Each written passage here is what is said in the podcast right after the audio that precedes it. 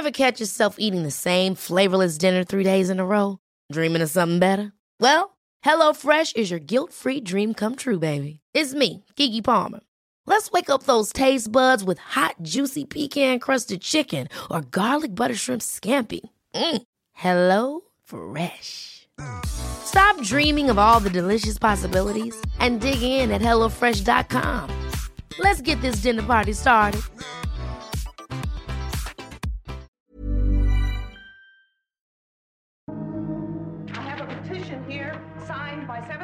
743 people against Norman Bates' release. Madam, please sit down. This matter is being represented by the district attorney. Norman was not convicted of murder. He was found not guilty by reason of insanity. Don't you realize they're going to release a homicidal maniac? you to sit down, Mrs. Loomis. It's all too obvious. Our courts protect the criminals, not their victims. Norman Bates is judged, restored to sanity, and is ordered released forthwith. Välkommen till skräckfilmscirkeln. Idag går vi ner till motellet, byter lakan, tar en cigg och tittar på när ungdomar knarkar och har sex. Sen får vi sparken av ägaren som suttit inspärrad ett par årtionden. Vi blir Psycho ännu en gång. Nu när vi ska prata om Psycho 2 från 1983. Nu Fredrik, har du hämtat dig efter vår eh, 20-åriga vistelse på Hispan? Nu springer man runt här i rappsättet här och eh, spionerar på folk i duschkabinen och knivar folk till höger och vänster. Är du säker på att vi är ensamma? Nope.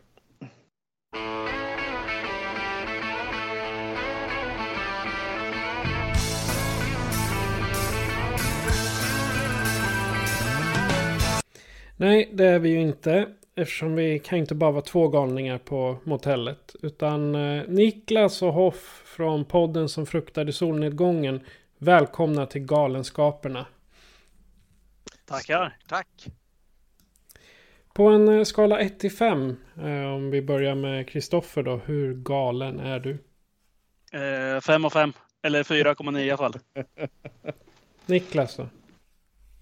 Ja, men det är en fyra i alla fall. Alltså, det brukar ju vara mycket galen då, inte mästerligt galen, men mycket galen. Det duger gott. Vad säger du Fredrik? Men det är lite svenskt då, lite så lagom galen ändå. Mm. Det hade varit en trea i och för sig. Det är svenskt. Ja, det är det förstås. Jag ska inte tro att du är något, inte för galen. Det ska vi inte vara. Nåväl, idag ska vi prata Psycho 2 från 1983 med Mr Perkins himself. En fortsättning på förra avsnittets Psycho. Och man kan väl säga att vi gör en franchisevandring här. Men i, i vanlig ordning tänkte jag vi ska prata om något intressant vi har sett sen sist. Så jag tänkte att eh, någon av våra gäster kan få börja. Niklas kanske? Eh, som sagt, vi har ju podden som fruktade solnedgången och långt ifrån alltid så hinner man ju se så mycket som är eh, utanför där man ser till veckans avsnitt. Men faktum är att jag var på bio i lördags och så Avatar 2. Mm. Eh, och det var en, en maratonsittning kan jag säga. Eh, cirka tre timmar lång film men väldigt, väldigt bra. Är det någon av er som har sett den? Nej, men jag är nyfiken på den. Men jag har varit lite skrämd utöver just den där speltiden den har. Ja men så är det och det är ju inte något nytt. Det är ju fortfarande samma, eh, samma planet och Pandora och, och samma, samma karaktärer till stor del. Men det är, känns ändå som en det, så härlig och uppfriskande saga att få svepas med i så att den kan jag varmt rekommendera. Eh, men förutom det, så det är nog egentligen det. Jag har varit på bio och sett Avatar 2 annars har det varit ganska lugnt för min del. Jag, jag är nyfiken på det just så jag förstått att boven från första filmen är tillbaka i den här filmen. Jag har inte fått spoilat varför men jag tänkte liksom i slutet av den han var jävligt död tyckte jag. Ja men verkligen. De har ju på något sätt eh, då bevarat honom och hans eh, minne, minneskapacitet och Jaha. placerat i en avatar. Så att det är ju Jaha, inte han riktigt nej. men det är hans erfarenheter och så som är placerade i en, i en ny avatar. Jaha, Så att nu är han lika elak men han är också blå och eh, stark och snabb. Eh, så så är det. Ja, Mm. Typ så Disney kommer bli sen då. Ja, troligtvis. Ja, Kristoffer då? Har du något intressant? Ja, Det blir, det blir ganska mycket serier här för tjejen är så trött när hon kommer hem från skolan så att då hinner vi inte så mycket. Vi har sett lite på Netflix på den här, heter den, eh, ursäkta uttalet här, Kaleidoscope, kan den heta så? Har ni sett den? En sån här heist-serie. Nej, den är obekant för mig. Ja, det är absolut inget så här man måste hänga i granen men det som är kul med den är att den är gjord så att du kan se är det sex eller sju avsnitt tror jag. Så att du kan se det i vilken ordning du vill. De, har, eh, de heter liksom inte avsnitt ett, två eller tre utan de heter gul, röd och blå. Så kan du välja liksom i vilken ordning du vill se det. Det är ganska kul. Ja. Eh, Men i skräckväg så har jag faktiskt sett nu i vintermörkret, eller nu börjar det bli lite ljusare förvisso, men den här 30 Days of Night, den här gamla Mm. vampyrrullen, den är rätt schysst. Och även en, en film som har lite så här sämre rykte, det är Phantoms med Ben Affleck. Ja, din Kons... eh, Ja, precis. ja. Och den, ja, men den tycker jag ändå är rätt schysst. Alltså, den, den har, den har, eh, ja, men den har något. Det är bland de få böcker av Kon som jag har läst också som också så här, genuint kuslig. Då, då han, man brukar alltid jämföra kon med King. Eh, och din kon har väl alltid varit lite som... Ja, men, det, det är Stephen King men det är lite billigare på något vis vänster. Stephen King brukar ju vara sådär, han drar ju ut på saker och ting och så fruktansvärt. Det är liksom typ 300 sidor in innan monsterclownen dyker upp och börjar äta upp folk. Men då har vi liksom börjat lära känna folk. Medan Stin Kons introducerar domedagshotet på sida nummer två. Han har liksom inte tid. Stephen King det är ju liksom en fin åldrad IPA som du liksom häller upp där och Dean Koontz det är ju en gammal kung långburk istället. Är, Och båda är ju väldigt trevliga men på olika sätt. exakt. Men så är det är ofta, det är också språkligt ju. Eh, alltså eh, King är ju lite mer av en, en, en författare i den bemärkelsen. Alltså det, det, det är skönlitterärt snyggare helt enkelt. Ja, kära värld. Mm, intressant. Jag frågar dig då Fredrik. Har du sett något skoj? Jo, jag har sett lite. Eller jag tror att du har sett väldigt mycket. Ja, jag har sett en del. Skräckfilmscirkeln har ju startat igen. Alltså själva studiecirkeln på ABF och vi klämde ju av The Thing där, John Carpenters fantastiska film. Eh, liksom, den tåls ju att ses om och om och om igen. Eh, men jag har sett en ny, en, eller en ny för mig, en gammal film från 87. Eh, som heter Berserker. Eh, och är ju någon form av slasher-esk historia. Jag har ju någon enorm förkärlek för slasherfilmer. Och jag följer ju, och har följt eh, den här, det börjar ju som en hemsida, The Hysteria Lives. Som senare varit podden The Hysteria Continues. Men på den här hemsidan där har de ju listat liksom mängder, hundratals titlar med just slasherfilmer. Och jag har haft någon sån grej ända sedan gymnasiet liksom att ja, jag ska nog fan lyckas se dem där allihopa. Och Berserker var ju en av dem och nu kom jag över den på en billig Blu-ray på Amazon där. Uh, God damn, det var en trip. det handlar om ett gäng am- amerikanska ungdomar någonstans i Ohios skogar. De ska ut och partypartaja i en stuga där då. Men lo and behold, det finns ju en norsk vikingaförbannelse här över de horribla besärkarna. Eh, Jävla som- skandinavier kommer och förtrollar amerikanska skogar. Så det, det, det finns liksom en vansinnig norsk björnviking som springer omkring i skogen där och liksom ska bärsärka ihjäl kidsen där då för att han är ju bärsärk. Uh, eh, Jag får bara fram huvudpersonen i Korpen flyger i huvudet. Ja, fast det, det är inte värt det. Det är bara skit den här filmen. jag var så överraskad för den var så in i helvete homoerotisk och det var jag inte beredd på. Eh, för det är verkligen Ja, men det, det, är, det, det är ett par, alltså det är killar och tjejer där. Men filmen spenderar osedvanligt mycket tid på killarna som står där i det här roliga montaget när ungdomarna ska ha kul. Eh, och då musiken som spelar heter Cool Dudes. Och killarna står ju där liksom i bara underkläder och sprutar ner varandra med öl där. och så ligger de och vrässlar i sanden där tillsammans, liksom halvnakna. Okej. Okay. Och sen Björn, eh, den norska vikingabjörnmördaren springer omkring liksom i en björnpäls med, med, med, sin brinja blottad. Han är alldeles inoljad så musklerna bara glänser. Och så ligger, flyger han ju på killarna där som tappar alla sina kläder när han gör det. jag tänkte, ja. regissören, han, han, han ville få ut något kände jag. Filmen var jättedålig men jag hade förbannat kul när jag såg den. Elm Street 2 har ingenting här alltså.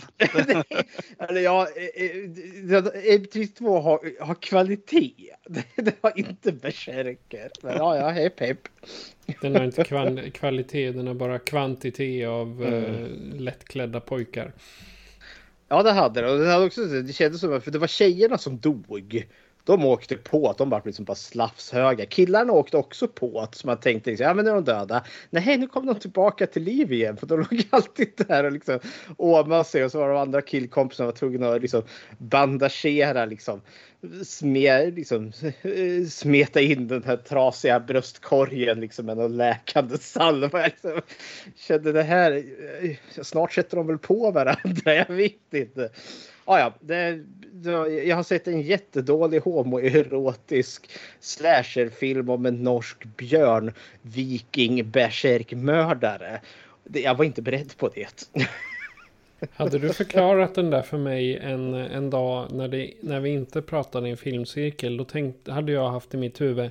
Vad fan har du rökt? är det en, en relevant fråga där om den där listan bara för någon som också är väldigt förtjust i slasher, eh, slasher-genren. Det är ju eh, om man bortser ifrån de här stora kända verken då. Hur, var, hur långt har du kommit? Vad är ditt, eh, vilket är ditt stora slasher-tips som inte rör sig bland de eh, liksom, erkända klassikerna? Oh, det tänker jag säga, det är nog Rituals eh, från 77 där. Den är egentligen en proto-slasher eh, som jag snappade upp från just The Hysteria Lives där. En kanadensisk sak som många gånger anklagas för att vara den kanadens, eh, en rip-off av Sista färden, Deliverance. Eh, det finns likheter helt klart. Men mm, den är jävligt bra. Om en grupp medelålders män, de är doktorer allihopa och sen ska de ut och eh, ha sin årliga retreat i skogen. Men just det här sommaren så är det någon jävel som förföljer dem och terroriserar dem och sen går de åt en efter en där. Den är jävligt bra och den är lite av en sån här doldis eh, som många inte snackar om. Det är ett sånt jävla tight skådespeleri i den. Den rekommenderar jag. Rituals. Ja, trevligt. Mm -hmm. Jag tänker jäkla rituals-gubbarna, kan de inte ha sin årliga bowlingkväll eller någonting istället för att ge sig ut i skogen? Ja, de önskar nog det närmare slutet av den filmen, att de hade åkt och bowlat istället. Men då ska jag tipsa om en, en annan serie på... Nu måste jag kolla så jag säger rätt. På Netflix. Den heter Glitch. Det är en australiensisk tv-serie där folk helt plötsligt kommer tillbaka från gravarna. Eh, helt felfria, friska, släta i hyn och allting. Det är ingen zombieserie. Det var, var där. Death comes to life var en av eh, catchphrasen på IMDB. Så då tänkte jag, ja men det är en zombie. Hell no. Så en av de mest centrala karaktärerna som liksom kommer upp ifrån graven. Hon dog i bröstcancer och hade båda brösten bortopererade. Men så går det ett par avsnitt och de kommer tillbaka. Så på något sätt så har de liksom kommit på ett sätt att eh, få folk som är döda och begravda att eh, återgenereras. Och då, man ska säga, det är inte folk som, bara folk som har dött under 1900-talet som kommer tillbaka utan en av karaktärerna han drog på 1600-talet och grävdes Jaha. ner någonstans där, ut, omärkt grav. Men han kommer upp bara, äh, upp. En, han var väl någon japan eller någonting som hade varit där på ja, tidigt 1600-tal. Men det är underhållande, inte superbra. Jag skulle säga en 3 av 5. Det är lagom att liksom vila ögonen på om man sitter och äter framför tvn. Men eh, den är trevlig och framförallt så är det ovant att eh, se en sån film som är australiensisk eller som serie. Australienarna är lite mer åt, eh, ska man säga, äventyrshållet i sina serier. Jag har faktiskt också sett den där. Den var, jag tyckte de var riktigt schysst. Det, mycket av det. det finns ju en av karaktärerna där som är någon sån här gammal godsherre där. Han är, sticker ut för att han är den riktigt sköna karaktären. En sån här riktig sån här, exakt, en sån här riktig Crocodile Dundee kille. Mm, det var väl han som grundade den staden också som, de, eh, som det utspelar sig i. Och han Fitzpatrick, han fanns ju i verkligheten också. Men Han var ju också, om jag inte minns helt fel. Nu ska jag bara titta för det. Uh, Fitzpatrick, det, ja, det, ja, det är en, just nu så är det en professionell uh, golfspelare. Ja, det är alltid schysst att se något som inte är amerikanska. Jag tycker någonting som är, är det brittiskt eller är det australiensiskt eller spanskt så är det väldigt skönt. Ja, irländskt från början och sen vet man ju vad, vad för folk de eh, transporterade till Australien. Och som gav sig på aboriginerna där nere. Men så är det. Den, eh, man, man kan titta på den, det är inte så tung serie. Så den, är, den är lagom. Men då så, det var senast sedda. Fredrik, du hade någonting du ville dra om dagens film. pytteliten faktastund här. För själva eh, säljpitchen, alltså själva storyn här är ju att Norman Bates han blir ju frigiven. Han är rehabiliterad och kommer ut. Men i sin egen kontext så är ju han en, han är ju en seriemördare. Han har mördat sju personer nämner de i den här filmen. Vilket satt mig och tänkte liksom, ja men är det rimligt? En seriemördare, alltså the suspense of disbelief. Kan det liksom en seriemördare någonsin bli frigiven från sitt fängelsestraff? Och då gjorde jag ju en liten Google-sökning. Finns det seriemördare som har blivit uh, friade? Och lo and behold, det gör det. Så jag var tvungen att skriva upp här lite om seriemördare som då har blivit eh, friade. Så det är min lilla faktastund. och då börjar vi starkt med Karla Homolka. Eh, som tillsammans med sin pojkvän Paul Bernardo. De eh, var ute på någon jävla odyssé och våldtog och mördade unga tjejer. Eh, eh men eh, hon, hon fick skaka galler mellan 95 till 2005 i tio år där. Sen är hon ute och springer runt. Eh, det var väl det att man mer skiftade fokus på att det var han som var mer den drivande och hon var liksom, ja inte så, men ja sen 2005 har hon varit ute. Eh, Mary Bell, Storbritannien, en av de yngsta seriemördarna. 11 år. Där i Newcastle tror jag det var eh, gjorde sig väck med tre eh, unga pojkar där då. Innan hon var påkommen där 68. Eh, men hon, hon, satt, eh, hon satt inte i fängelse i och med att hon var så ung. Men hon var släppt då eh, vid 23 års ålder ansåg väl hon rehabiliterad och klar. Och hon lever numera under eh, skyddad identitet eller ny identitet. Den lilla information som finns är att hon har bildat familj och hon är mormor vid det här laget. Så hepp eller hepp. Undrar om hennes barn vet om vad mormor har gjort. Eller mamma jag eller törs mormor. inte- Jag törs inte spekulera om det. Det kanske är sånt som kommer när hon väl har dött sen. Liksom. Surprise!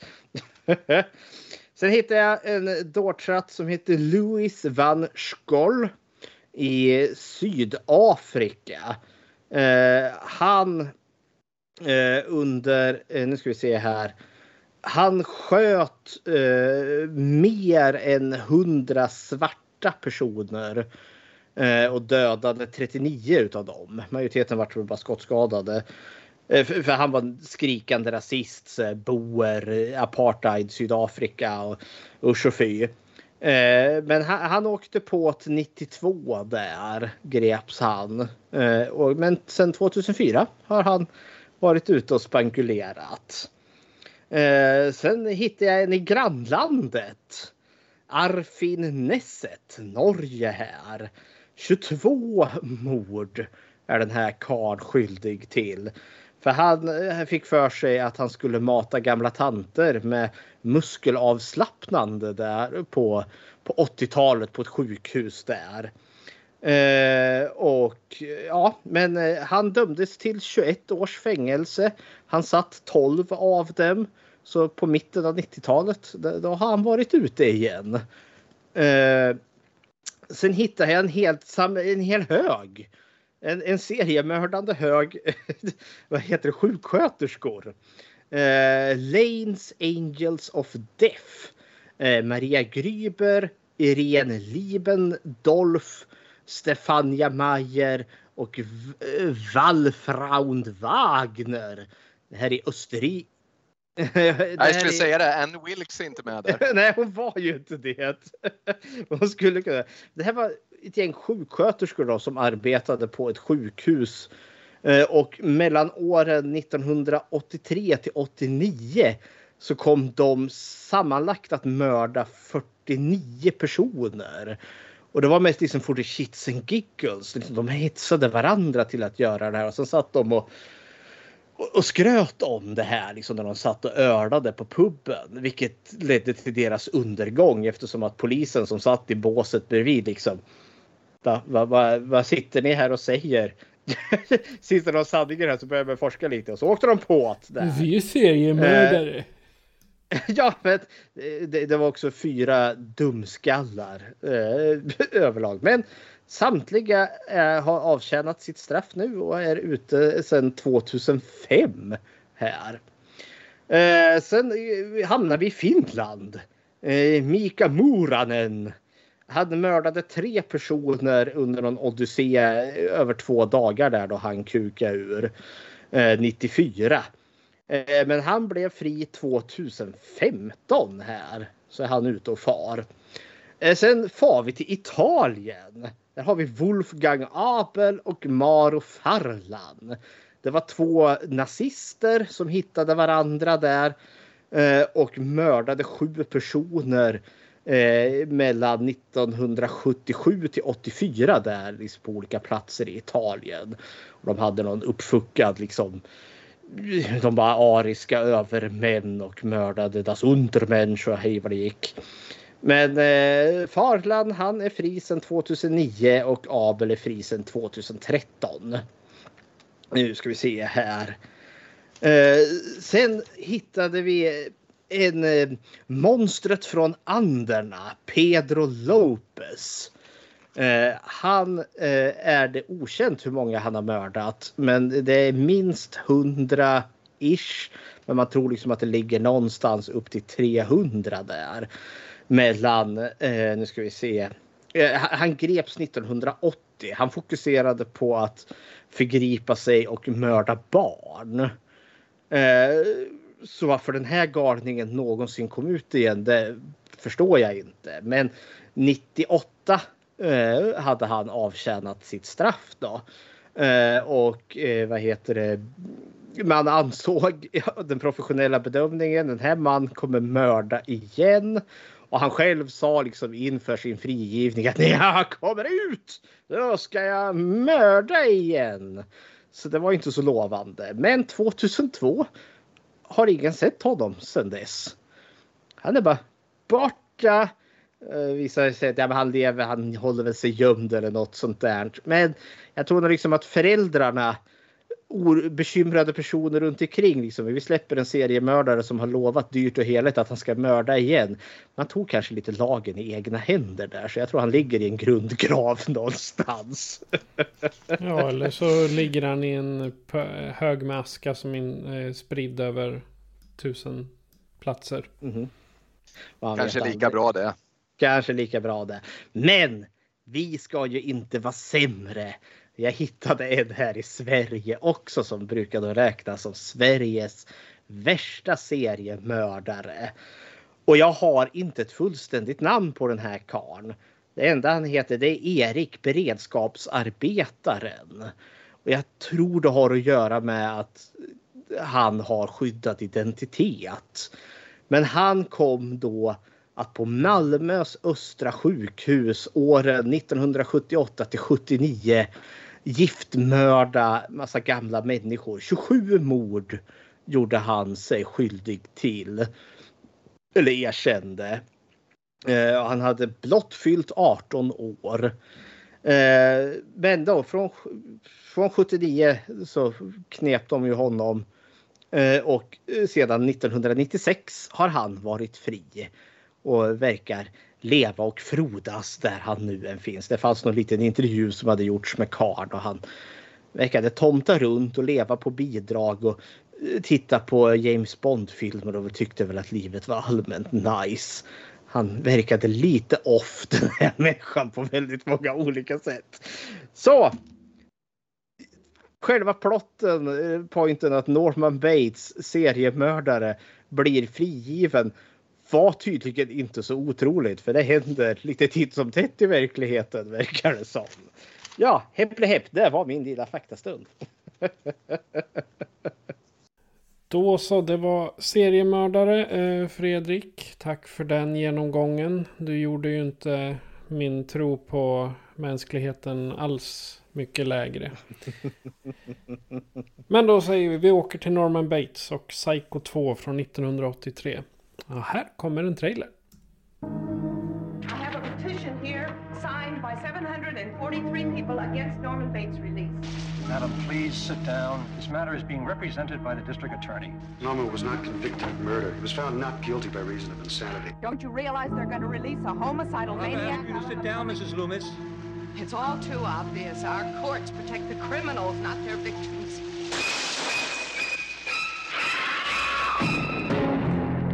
Bates is judged, restored to sanity, and is ordered released forthwith. It's 22 years later, and Norman Bates is coming home. I own a motel not too far from here. And you'd be welcome to uh, spend the night in one of the empty rooms if you'd like. Good night, Mary. And he's back in business. Who is this? My mother is dead.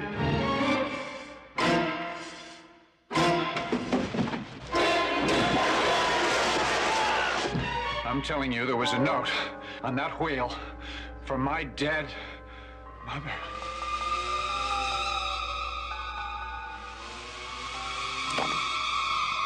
Norman, it couldn't be your mother.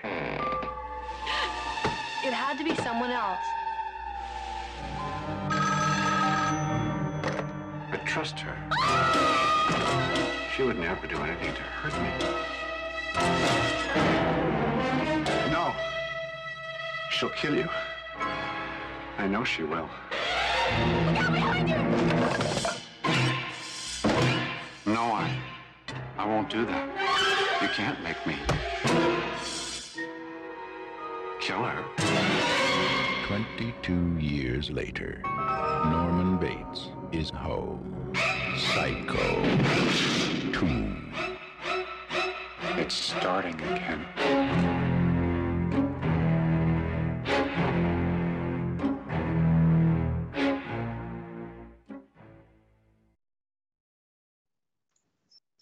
År 1960 mördade Norman Bates ett antal människor. Nu 22 år senare friskförklaras han och skrivs ut från mentalsjukhuset. Han återvänder till det gamla viktorianska huset och Bates motell och till en anställning vid ett närliggande matställe. Hur ska detta gå? Bam, bam, bam. Tack för plotten Hoff. Jag tänker faktiskt fråga dig hur du kom i kontakt med den här filmen första gången. Du, eh, den här har jag sett när jag var liten, när man såg allt man kom över. Så den här, eh, den här hade fallit i glömska rejält. Så att eh, jag tror jag undrar om inte jag såg den här faktiskt till och med innan jag såg alltså original, alltså första filmen.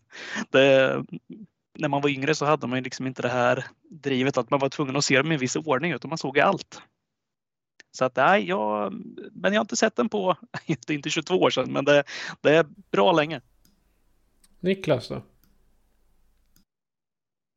Ja, men jag, jag är um, uppvuxen mer eller mindre med första Psycho. Den har jag sett väldigt många gånger, i synnerhet ihop med min mor vet jag. En sån där eh, klassisk film som har ja, men som, som har funnits på min radar länge. Så jag, jag viftade också länge bort uppföljarna till första Psycho just av den anledningen att man lite sådär tyckte att ja, men det är väl ingen idé för det här kommer inte kunna mäta sig överhuvudtaget med första filmen. Så att jag har sett eh, Psycho 2 men det är väldigt länge sedan, det är över 20 år sedan alla gånger. Eh, så att det, var, det, var, det var kul att se om den nu för som sagt var det är inget sådär som jag har, det är ingen film som jag återkommit till om vi säger så. En fråga där, när du så, såg den med din mor, hon är ju vid livet där eller så, satt hon bredvid precis som Bates morsa? Och... Hon, precis, jag pratade åt min mamma ofta när jag såg den här filmen. Nej, nej hon, jag tror att hon var en sån här film som hon såg på bio eh, i begynnelsen så att eh, den ligger nära till hans för henne så att det är väl hon som har liksom låtit den haka på just vad gäller första Psycho och sådär. Jag kan bara se Niklas sitta där och bara Yes mother, it is a very good movie mother. Med den där schyssta rösten också. den härliga imitationen. Ja. Jag, jag, kan tänka, det, det hade varit en kul scen att ha i en eh, satirfilm. Fredrik då? Ja, det kanske kommer. Eh, Psycho 2 är den första utav alla Psycho-filmerna jag såg. Eh, och det kom lite i, i kölvattnet där man eh, när jag hade mitt skräckfilmsuppvaknande med, med Scream och eh, de filmerna. Eh, jag för mig just att jag bandade den här från från tv. TV4 hade något sånt där sommarskräckmaraton kommer jag ihåg. Eh, och då var Psycho 2 med i den här repertoaren. Men inte Psycho 1. Eh, så det bara vart så liksom att jag bandade den och på så sätt så vart det Psycho 2 den första jag såg. Uh, och jag tyckte den här var helt fantastisk. Så jag såg det, det här är utav Psycho-filmerna jag har sett flest gånger.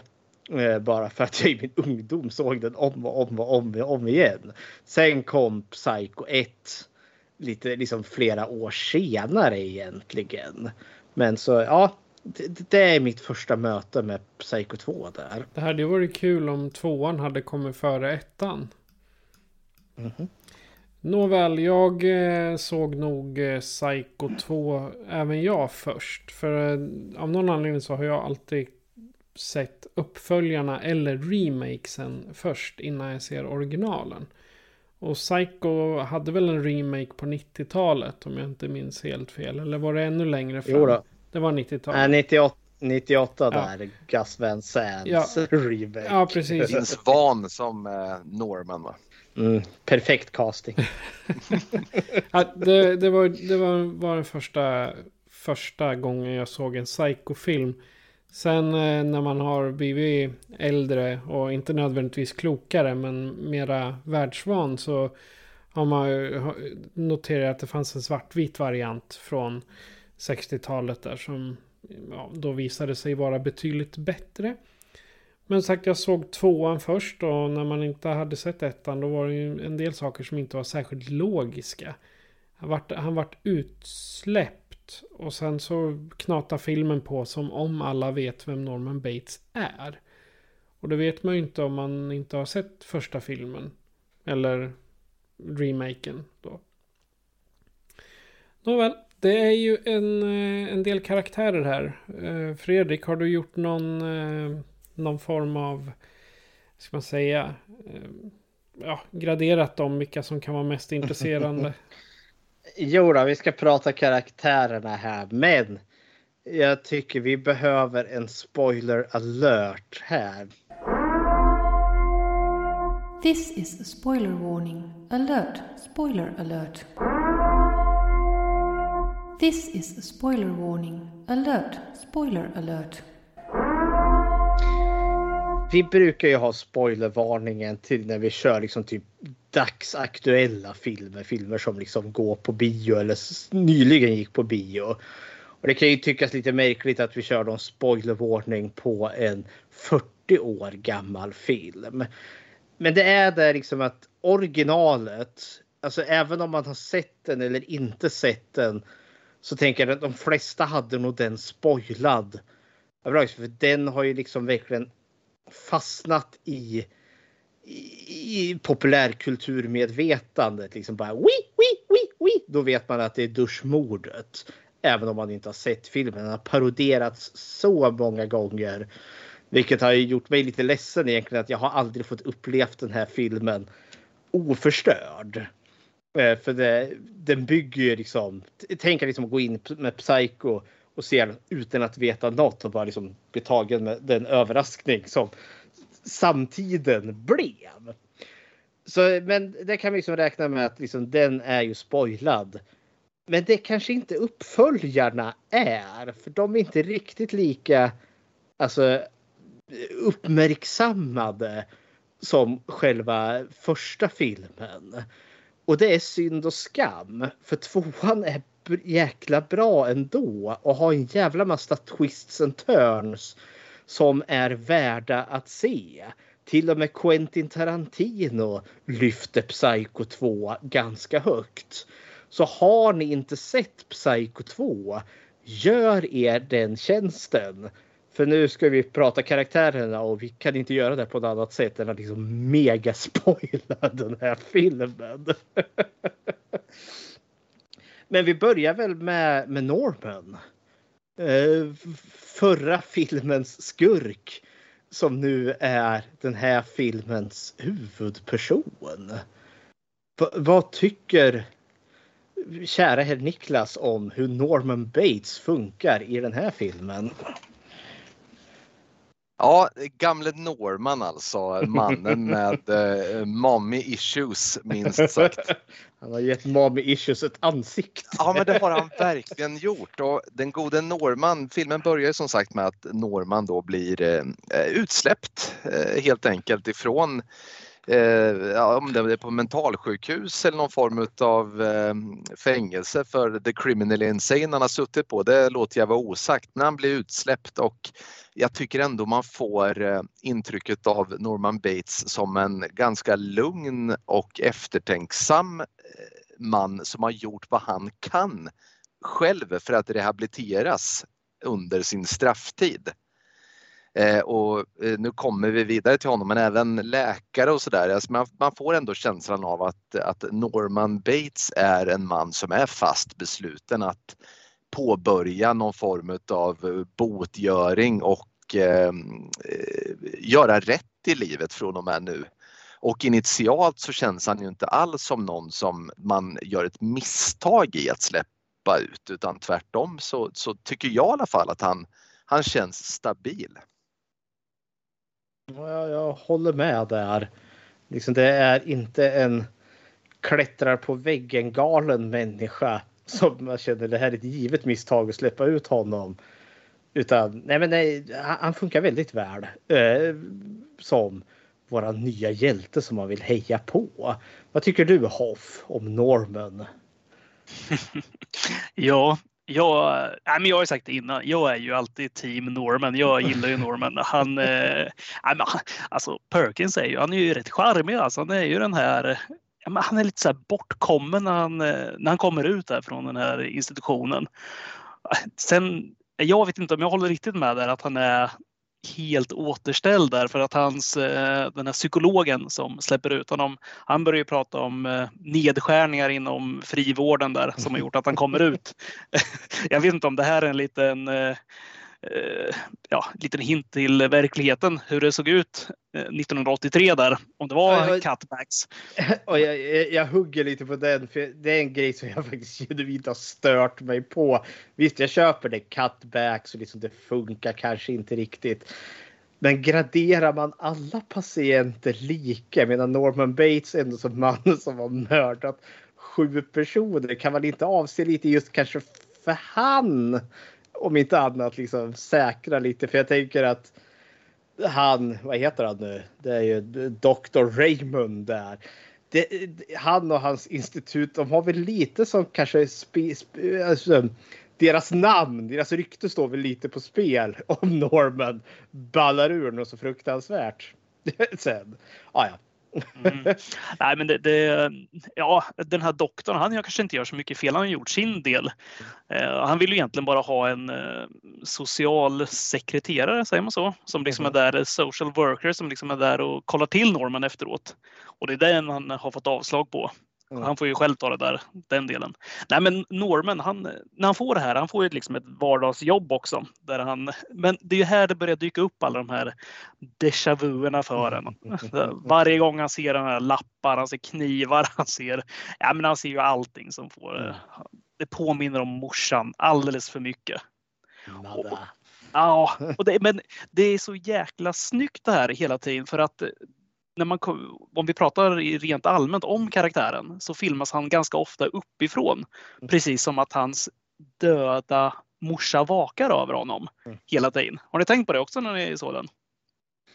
Ja, nu när du säger det. Jag har inte gjort kopplingen så säger som att han att uh, morsan hänger över honom. Men självklart, för det, det, är ju precis vad hon gör. Liksom, spöket eller arvet av henne vilar ju tungt över Normen. Eh, så ja, det är en nice koppling. Jag hade den, den tanken med att eh, han har någonting hänger över sig. Jag har sett det i flera andra filmer där man har pratat om en eller försökt visualisera en psykiskt sjuk person eller en person med psykiska bekymmer. Att man i regel har den här för oss som har spelat GTA så vet ni att man eh, är snett uppifrån och en bit bakom. Det är väl tredje spel tror jag. Det, att det är samma kameravinklar som om man skulle spela GTA eller Fortnite eller någonting. När personen är på väg att balla ur eller rent av ballar ur. Och sen om, och när personerna är normala, om man ska säga, de är inte sjuka, då är kameravinklarna mera rakt fram. Liksom. Jag tänker också det blir lite just mer det här att jag, jag observerar Norman. Jag ser hans liv. Inte så mycket mer egentligen att jag är i ögonhöjd med honom. Eh, även om filmen är väldigt sympatisk till honom så en tanke som slår mig nu just med lite det här ovanifrån perspektivet på honom är ju liksom att jag står ju lite över. Är det jag som är mother som står där och tittar så Norman blir något som jag betraktar och bedömer istället för att jag möter honom i axelhöjd och ser han öga mot öga. yes, Nej, men hela den här grejen att just det är det här helikopterperspektivet ovanifrån. Det blir väl just för att tittaren hela tiden ska vi vaggas ju in i att han ska rehabiliteras eller vara återställd. Mm. Och så kastas vi hela tiden mot att ja, men är han verkligen det? Mm. det? Vi slits ju väldigt mycket. Vi som tittar får ju aldrig riktigt veta eh, innan slutet då hur det står till här. Nej, jag, jag hugger vid här alltså för Norman. Jag tycker eh, de lyckas ju med att skapa, alltså jag har otrolig sympati för Norman.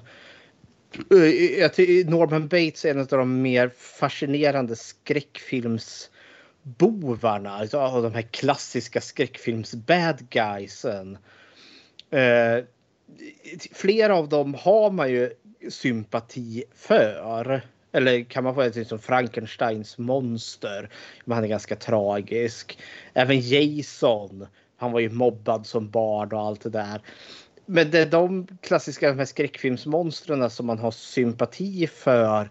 De brukar ha gemensamt just att de är de här klumpedunsarna eh, som så uppenbart också är onda. Visst, jag kan förstå deras tragiska bakgrund, men jag förstår också att de måste bataljeras ner i slutet. Norman Bates är så otroligt mänsklig. Han är ju inte The Creature from the Black Lagoon eller eh, Michael Myers. Eh, utan han är ju den mest mänskliga utav alla de här bovarna. Eh, och plus också att han faktiskt utvecklas. Och i den här filmen, han är ju inte längre den Norman som vi har mött i första filmen. Den här Mother's Boy, han är mitt uppe i, liksom, i sin psykos. Han har, han har skakat av sig Mother. Men hon finns där hela tiden hotande.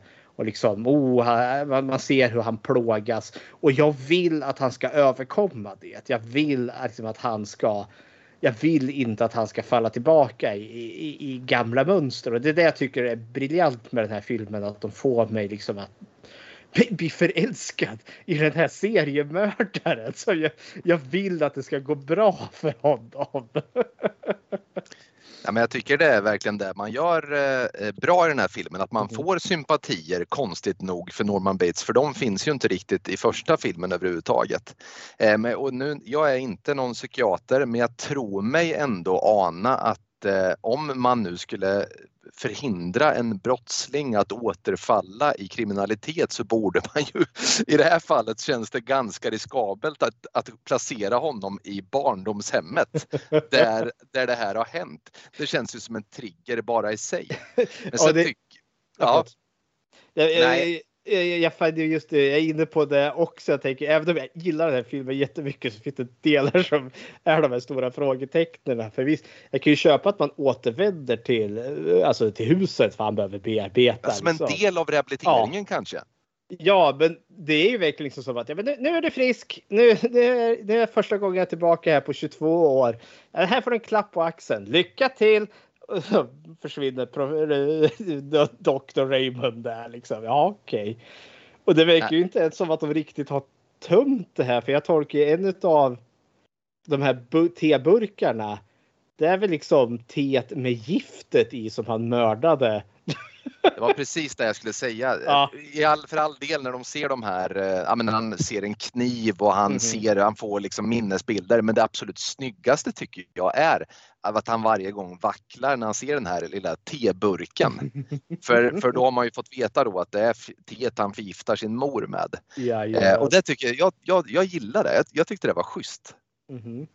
Ja, det, men, det, det finns visst i den här liksom behandlingen av Norman Bates eller hans frisläppande av honom som lämnar lite att önska ska jag villigt erkänna. Ja, de gör ju inte det lätt för karln, så är det ju.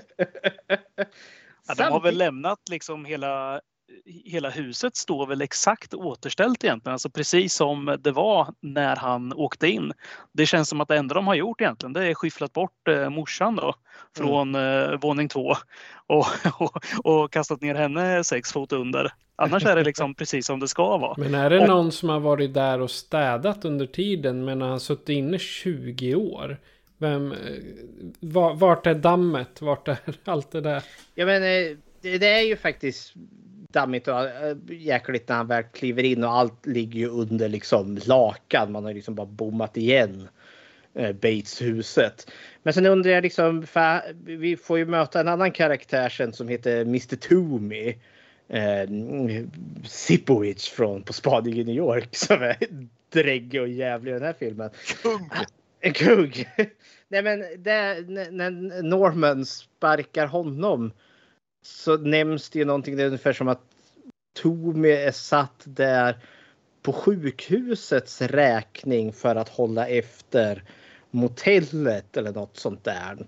Jag tolkar det liksom som att liksom staten har gått in och liksom tar hand om det i och med att kanske Norman inte har fått liksom ett direkt fängelsestraff utan att han har fått något rätt medicinskt. Jag varit inte riktigt klok på det, men jag tolkar det som att det har funnits någon form av bevarande av, av huset, av the estate på något vis och vänster. Ja, ja. Ja, stackars Norman. Men- Han, eh, han, han, kommer, han kommer ut till något som inte är eh, särskilt lätt. Jag tycker också att det så som Norman blir behandlad i den här eh, filmen. Så, så tycker jag att folk blir behandlade idag i USA.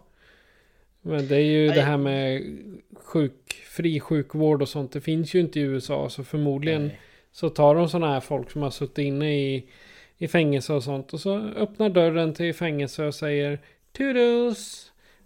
Ta livet av dig eller så ses vi igen om ett år. Nej, men det, man vill ju att det ska vara för...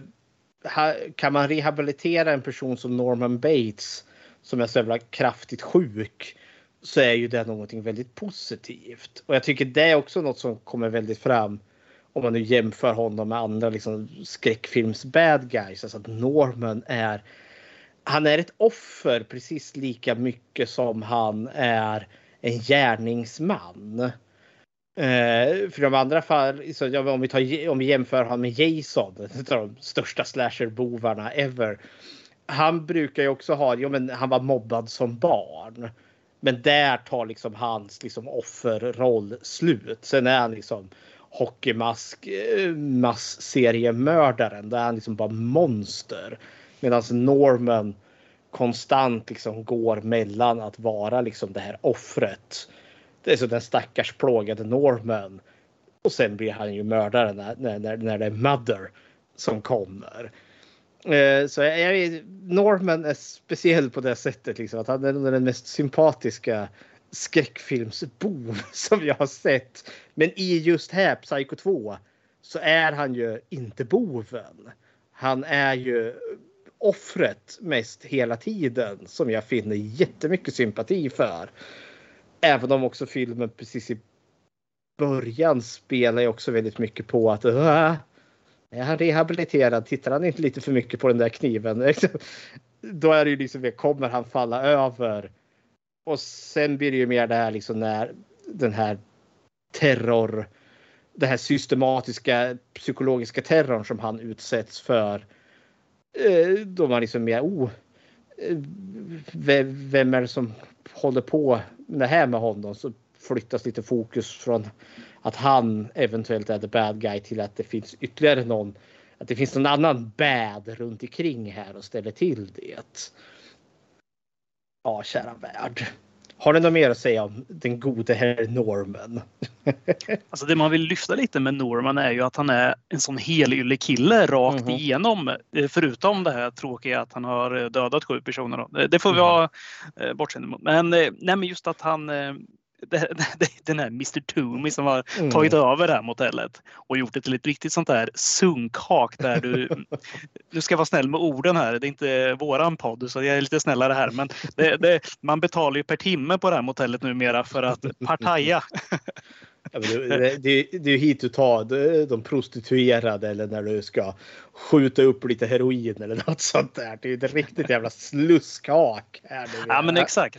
Och det här jag tänker ändå liksom att han är ändå nysläppt därifrån det och skulle liksom kunna fortsätta med för lite snabba pengar. Det är ju ändå ett Mm. hak som nu gör pengar enligt den här Warren Toomey. Det är därför innan har det inte gjort några pengar. Och det här är jag ändå känner liksom att Norman direkt bara, jag kastar ut dig, jag avskedar dig. Nu, eh, nu kör vi the straight line hela vägen. Liksom. Att han, han är liksom helylle. Morsan har aldrig haft någon sprit hemma eller liknande utan han känns, ja, men han känns liksom riktigt schysst bara rakt igenom. Mm-hmm. Mm. Och, och han är ju inte helt utan liksom tänder heller. För jag tänker just det här. Han, han låter ju inte direkt. Alltså, eh, han sparkar ju Tommy bland det första han gör. Efter liksom att ja, men, du gör ju en riktigt dår. Här eh, knark här. Ut med dig. Och eh, han- ställer ju när han tror att eh, när Tommy är elak och jävlig på, eh, på dinern på restaurangen där så eh, ställer han ju honom också lite mot väggen även om han backar. För jag tänker det är också den här alltså, Norman som den här liksom plågade mammis boy. Men han är inte riktigt helt och hållet liksom utan tänder. Han har ju liksom lite, lite egen agens. sen blir det ju mer liksom den här psykiska terrorn och han börjar liksom ifrågasätta sin egen sanity. Då börjar liksom allt krackelera. Och det är det som jag tycker är så jävla tragiskt med den här. För det känns som att ja, men hade folk bara gett fan i honom så hade det ju gått bra. Norman hade kunnat få blivit liksom en normal människa. För spoiler alert, vi är inte riktigt där när filmen är slut sen. Jag, jag måste också bara slutligen där eh, innan vi lämnar Norman lyfta Anthony Perkins också som jag Mm. tycker är eh, fantastisk i rollen. Mm. Eh, Han, dels hans utseende och karisma. Vad händer? Ja, där, nu kom du tillbaka. Du, du, du vart mutad mitt i monologen där. Det bara ljudet försvann. Det var som att eh, Anthony Perkins hörde. Hur var Ja, det? och han tyckte inte om det han hörde bevisligen. Nej, det gjorde han inte.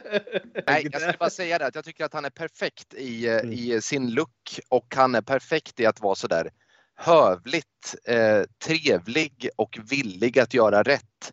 Men ändå så kan man skönja någonting bakom där som, som är lite olycksbådande. Så jag, ty- jag tycker han är perfekt vill jag bara säga.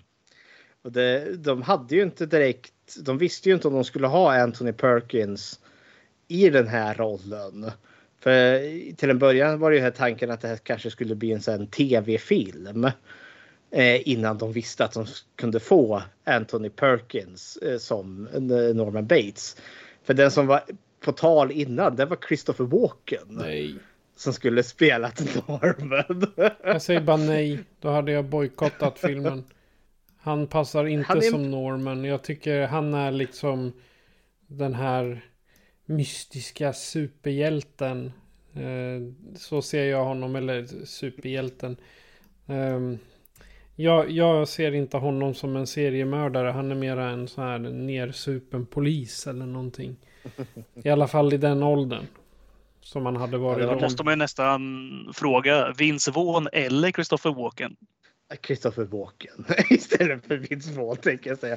Men det hade varit en så sjukt annorlunda film om Christopher Walken hade varit Bates här i uppföljaren till Psycho. Det hade i alla fall varit mycket mer dans i filmen. Ja, det hade det varit. Men har vi uttömt den gode Norman kanske? Han lär ju dyka upp lite vart. Ja, i, alla, I alla fall hans eh, icke-onda sida kan man väl säga. Mm. Eh, ja, jag kan hugga den nu förresten innan vi går över på de andra karaktärerna. För det, eh, jag skickade två ljudklipp till dig Patrik och det är faktiskt intron eh, till eh, första filmen eh, och intromusiken till andra filmen. För jag tänker det spelar kanske lite in också här på, på själva Norman Bates också. För om vi spelar upp musiken till första filmen. Take it away Patrik.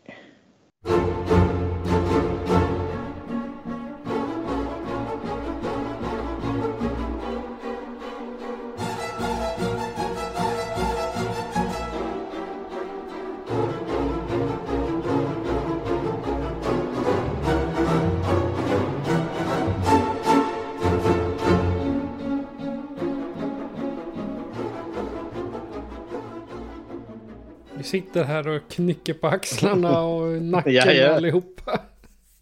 Nej men jag tänker här.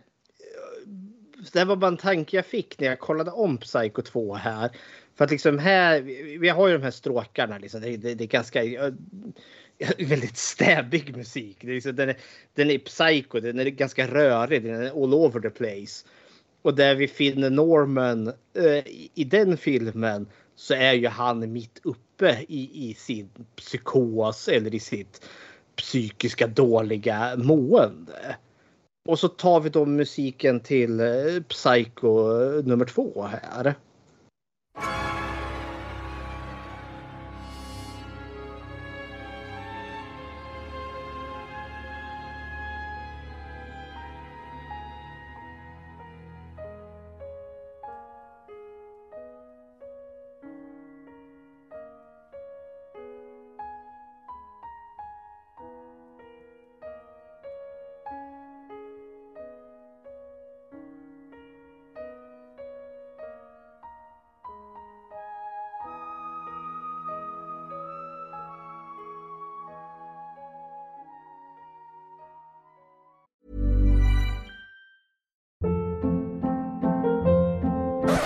Up. What was that? Boring. No flavor. That was as bad as those leftovers you ate all week. Kiki Palmer here, and it's time to say hello to something fresh and guilt-free. Hello Fresh. Jazz up dinner with pecan-crusted chicken or garlic butter shrimp scampi. Now that's music to my mouth. Hello Fresh. Let's get this dinner party started. Discover all the delicious possibilities at hellofresh.com.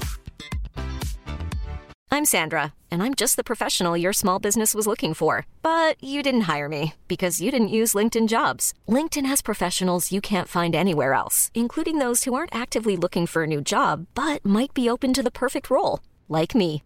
In a given month, over 70% of LinkedIn users don't visit other leading job sites. So if you're not looking on LinkedIn, you'll miss out on great candidates like Sandra. Start hiring professionals like a professional. Post your free job on linkedin.com/achieve today.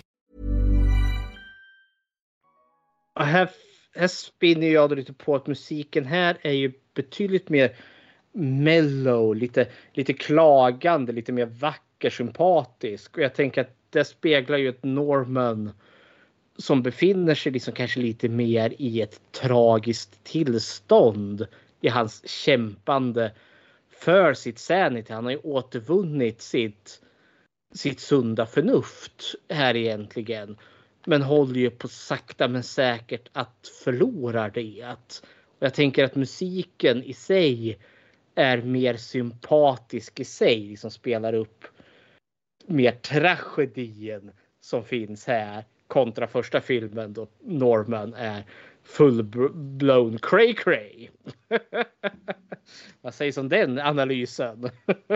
Ja, men det tycker jag låter rimligt. Jag tycker vi har någon slags limbo-musik där. Vi liksom står och velar lite mellan galenskapen och sen ändå ut mot det lugna vattnet eh, där de finns. Och sen går det upp lite igen och så går det ner lite igen. Det, där vi är. Och det är så filmen är. Mm.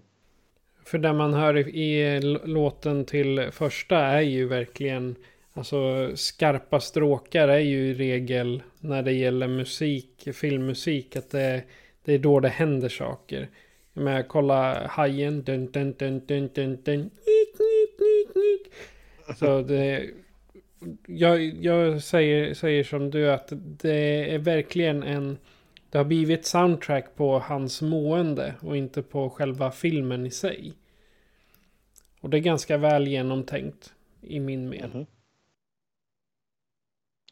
Ska vi ta, känner vi oss klara med Norman? Den goda Då sidan av Norman är vi klara med. Den go- Då tänker jag då hugger vi våran, vårat kvinnliga lead här. Mary spelad av Meg Tilly. Vad tycker ni om Mary? Ja, jag kan börja. Eh, jag, nej, men jag, gillar, eh, jag gillar ju Mary direkt. Hon är ju men påminner ganska mycket om en själv så när man jobbar så här. Man kommer något så här privat emellan. Så här, man tar telefon ändå så här, och pratar med sin pojkvän eller flickvän och, och, och så alla andra kollar på en snett så där.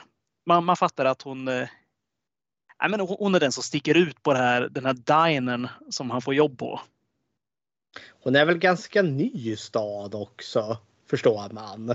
Ganska nyinflyttad. Ja, hon bor ju med sin kille där i närheten. Som hon verkar ha ett ganska taffligt förhållande med, får man väl lov att säga. För han dumpar ju henne. och förklaringen är ju sen att samma dag som han dumpar henne så flyttar den nya bruden in till honom. Det går snabbt i svängarna. Det gör ju det. Den måste ju ha knakat i fogarna där ganska länge. Eller så är det bara att han hittar nå någonting eh, som smakar bättre och plockar in det istället. Och säger bara fuck you, du får inte bo här. Hon verkar ha problem med, om inte, om inte det är pojkvän så är det ju vännerna i sig. För hon har ju någon tjejkompis som hon bor hos sen. Men inser att det går ju inte för de bor på typ en 20 kvadrat och vännen har tydligen ett väldigt aktivt kärleksliv. och det blir lite awkward tydligen.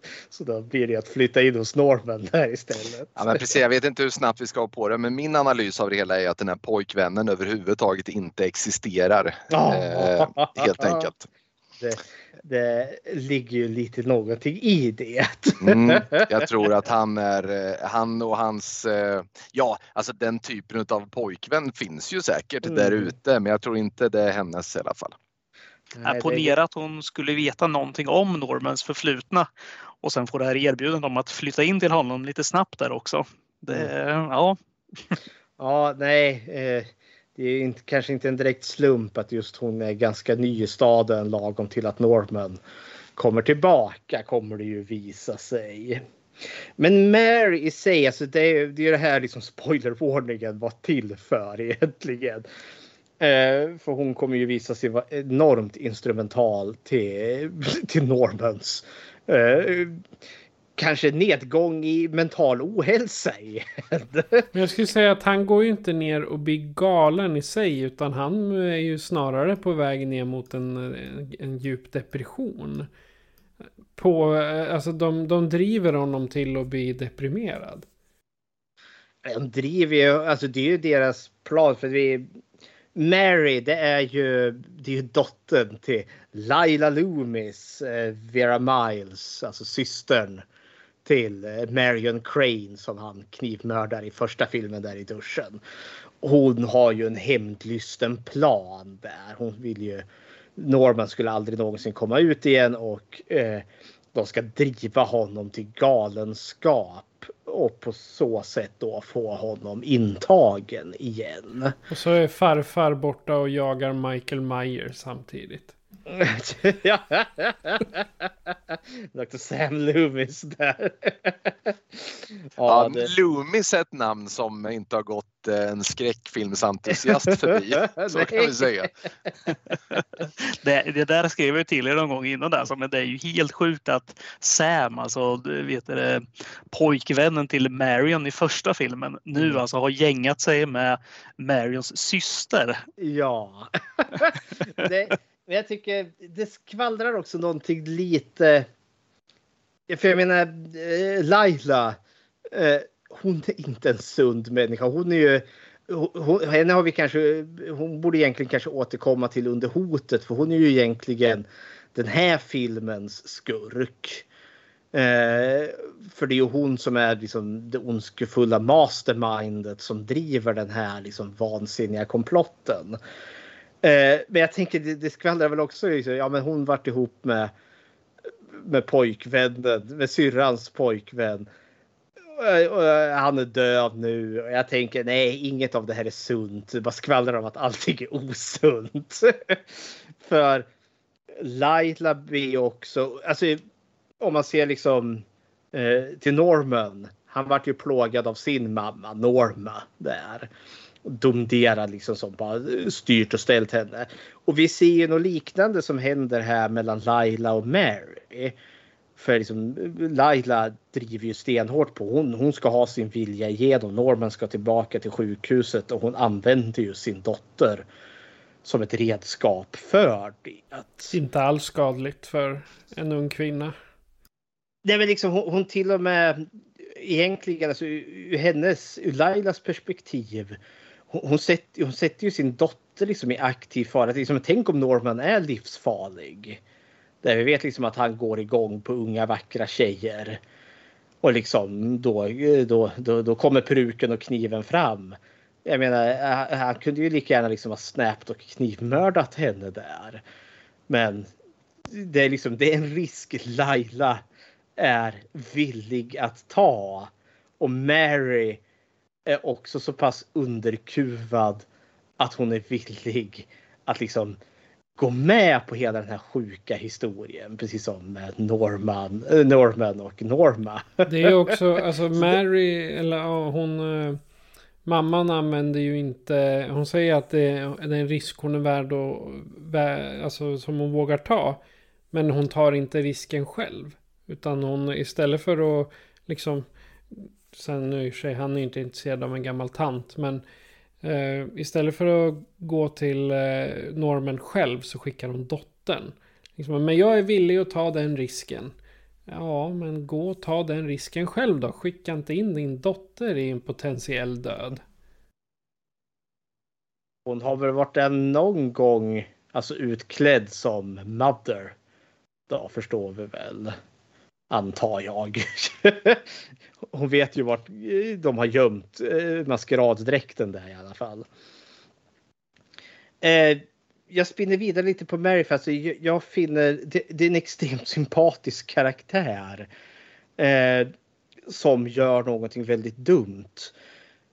Och jag tycker det är spännande, alltså när Eh, de, dels för att hon ångrar ju sig halvvägs liksom in och inser att det här är ju fan bara fel. Hon får sympati för Norman och börjar väl göra kanske äntligen sin revolt mot sin dominerande mamma där.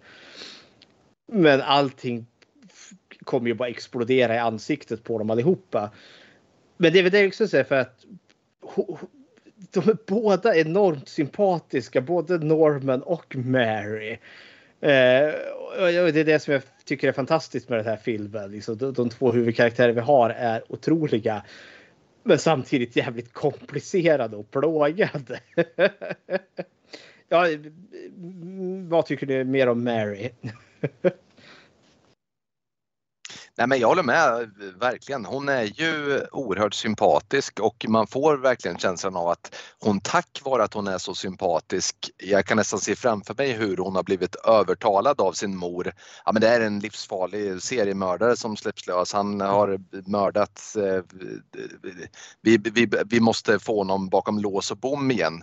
Och hon ja men det låter ju vettigt, vi kan inte ha en seriemördare. Och så, men som du säger så upptäcker hon halvvägs då att ja, men det, det här finns ju någonting mer hos den här Norman. Det är ju en, en man som trots allt gör allt han kan.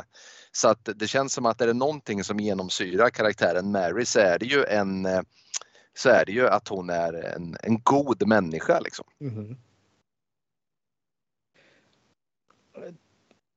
Jag jag, jag, har, jag, jag, skulle vilja ta det nu, men jag tänker att det får komma under hotet eh, sen.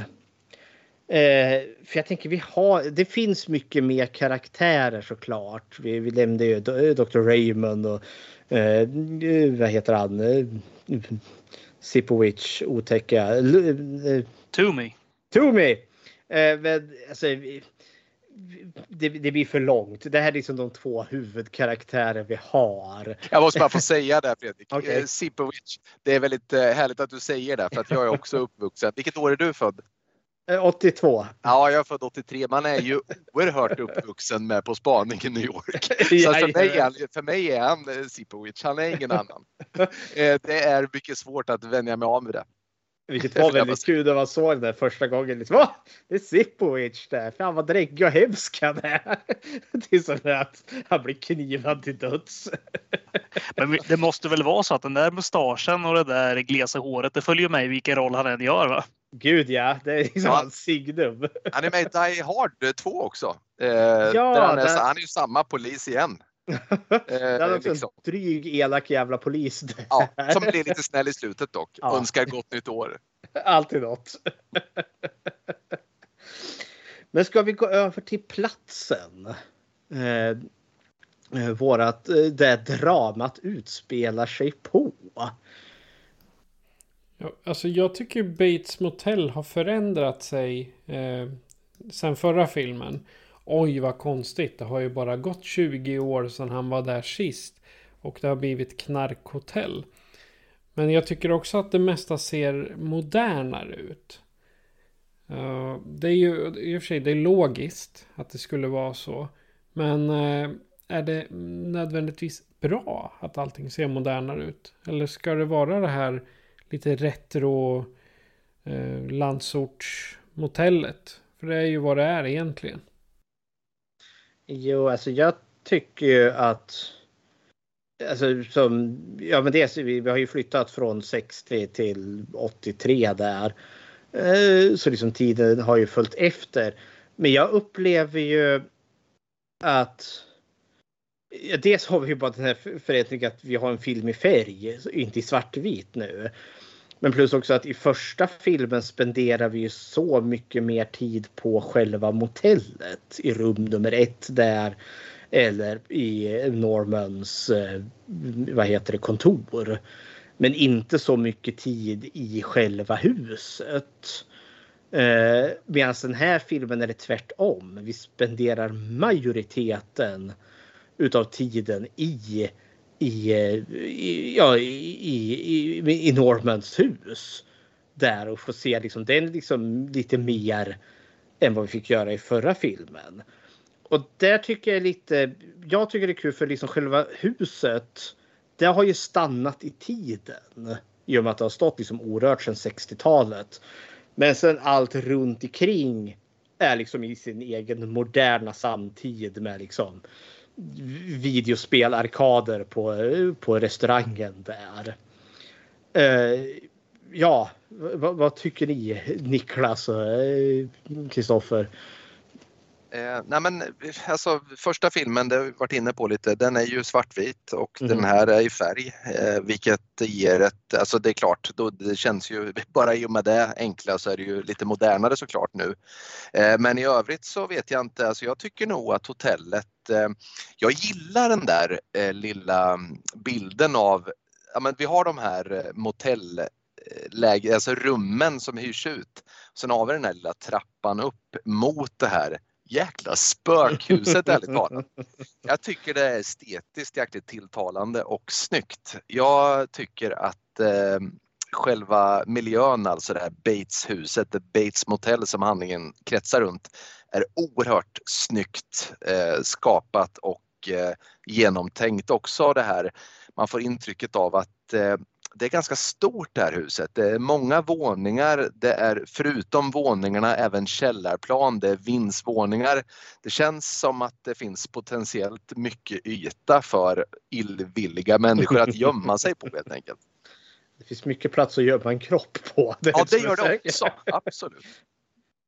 Just det här att, eh, som Niklas säger, att det är stort där. För att det, eh, det märker vi på toaletten bland annat. Det, här. det finns ju de här hålen i väggen där som eh, uppenbarligen någon står och kikar igenom. Och det är inte som, hade det varit hemma hos mig så hade, hade någon stått och kikat genom min vägg så hade jag kunnat gå ut och sen gå in där på en sekund. Men här är det som att det tar, man får nästan ta bussen till nästa rum för att upptäcka vem som står där och kikar. Det, Ja, men det, det ligger då, alltså, för det, det, det, är inte orimligt att personen som står och flåsar på andra sidan väggen äh, faktiskt har tillräckligt med tid att kunna liksom darta iväg och försvinna innan du hinner springa in i det rummet för att se vem den personen är. Nej, men exakt. Det där görs ju med ganska snygga medel i filmen också. Just att visa hur stort huset är. För att vi har ju en sekvens när eh, när Mary står i telefon där och låtsas mm. vara morsan till, eh, eh, till Norman. Så står hon och tittar ner för då ser hon att Norman står, det här är ju gamla telefoner, det är inga mm. mobiltelefoner som de står utan det är de här riktiga, det är inte ens Cobra-telefoner. riktigt gamla eh, lurar. Så att hon lyfter ju en sån här lur så att de kommer in i samtalet. Då står hon och tittar ner och så ser hon ju Norman stå, att de verkligen, jag pratar med dig, jag ser dig samtidigt. Mm. Och då ser vi ju att Norman försvinner in i rummet. Han tar mm. liksom mm. två steg. Och redan där får man ju den här lite creepy känslan av att vart tog han vägen nu? Mm. det är ganska stort det här huset. Ja, och det, det är också så här skitbra liksom hur den här filmen bygger spänning. För det är ju då liksom har Norman gått over the deep end här nu. Och liksom hon står där, han försvinner utanför bild och sen dyker det ju upp en person bakom och ser siluetten. Liksom, är det Northman? Nej, det är det inte, men det är inte Northman. Men, eh, men det, liksom, det, det, är inte orimligt att, liksom att den, när han försvinner ut i bild, att han liksom ändå kan ta någon alternativ väg och komma upp bakom henne. ja, det är awesome. Jag vet inte, jag tycker det är lite snyggt. Jag är lite knäpp här kanske, men jag, jag har någon förkärlek för det här liksom det här mörka polerade eken. Eller vad det är, liksom mörkt polerat trä. Det ser snyggt ut tycker jag på något vis som vänster. Men ja. Det var lite det jag menade när jag, när, när jag sa att jag, att jag tyckte det var lite retro och lite äldre. Mm. Eh, jag håller på nu och, och lyssnar på en bok som heter Hypnotisören av Lars Kepler. Mm. Och i den så nämns det en, ett hus som de kallar för Kråkslottet. Där eh, när, när han hypnotiserar folk så säger de att ja, men jag går in i Kråkslottet. För att liksom eh, ta, ta itu med vad man nu ska göra under hypnosen. Och då när, när jag läser och, ja, och lyssnar, jag gör lite om vartannat. Eh, hör då kråkslottet, då får jag upp Bateshuset. Liksom, ja, kråkslottet. Sådär. Men jag tycker att Bateshuset i den här filmen har blivit större än det i originalfilmen. Nu i och för sig, man får inte se så mycket av det i original, eller i första filmen. Men eh, det, det känns ändå som att det är större. Även Mm. till, på utsidan. Sen tänker jag också en aspekt liksom i första filmen på 60-talet där. Alltså det, det känns ju ungefär som att huset. Det, det, det, är liksom, det är dekorerat som att det är en gammal människa som bor där för sin egen egen samtid. Liksom, ny, det, det som var modernt 60. Det, det, det, så skulle man inte dekorera utan det här är liksom generationen som levde före eller de två generationerna. Eh, 60-talets mor och farföräldrar skulle liksom dekorera Bates-huset på det sättet. Nu liksom i 83 här. Det är ju samma dekoration i och med att det har inte hänt någonting i huset. Nu känns det liksom inte direkt som att det är gammalt utan det känns mer antikt. Eh, så liksom det, det är liksom inte bara längre som att det är out touch of time utan det har liksom gått och blivit så gammalt så att det har blivit värdefullt på något vis och vänster. Det är lite den känslan jag får. Ja. Det där tror jag kommer av att eh, vi får ju ganska, eh, som jag var inne på förut, där, det finns ju ingen alkohol i hemmet på grund av Mm. att eh, Normans morsa inte tillät det. Hon verkar vara väldigt eh, återhållsam med nymodigheter. Mm. Vill, och, och där tolkar jag som att själva hemmet också har gått liksom i, det är hon som har bestämt hur det ska se ut där. Eller hon och hon eller är det Norman, ja, vem det nu är som har bestämt det här. Men jag misstänker att det, är- det är mamman som har haft sitt och säga till om hur det ska se ut där. Och då förklarar nog varför det inte har hänt så mycket. För hon har nog inte varit den som har eh, tagit det mest moderna in i hemmet. Hon känns inte som någon som har gjort det. Nej, hon har ju lite åsikter om, om det mesta hon, den gode eller icke så gode Norma där. Men hon känns som en, eh, om, man, om man ska gå efter hur USA-podden beskriver sina eh, amerikanerna så skulle jag nog säga att hon är så här ultrakonservativ. Att eh, Gud och eh, landet går först. Och sen har vi pengarna och så mamma bestämmer. När pappa inte finns kvar. Det var ju inte Beatles och Elvis Presley som spelades när Norman Bates var liten i alla fall i hemmet. En, det är ju en Mm. sak som är säker. Mhm, Nej, det händer nog inte. Och det, det här har vi en liten återkoppling då till kanske den verkliga historien som den här är lite väldigt löst baserad på om Gein med hans mamma. För hon var ju en hemsk människa, alltså en religiös fanatiker som verkligen förbjöd allting och alla kvinnor var ju liksom skökor från Babylon och allt vad det var. Och där snackar vi nog också en människa som nog kollade snett på elektricitet för det var någon nymodighet. Så eh, Norma känns nog lite baserad på henne och då är också hemmet lite dekorerat efter Ni minns Stephen Kings Carrie? Mhm. Mamma Carrie där, White där Ja. va? Mrs White. Ja. Hon är ju, hon känns lite som Norma Bates. Mhm. Fast 70-talets Norma Bates. 70-talets Norma Bates, helt klart. Ja, det kära värld. Nej, vi kan komma fram till att liksom, eh, överbeskyddande.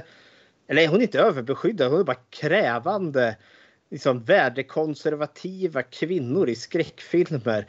De har inget modernt fashion sense. Så är det. Det är de som är farliga. inte, inte seriemördarna. Det är mammorna. Sen är det lite kul, bara lite nördfakta, för huset fanns ju inte kvar. Det, det revs ju eh, 62. Eh, och det, det var ju inte ett helt hus, det var ju liksom bara några väggar som stod där.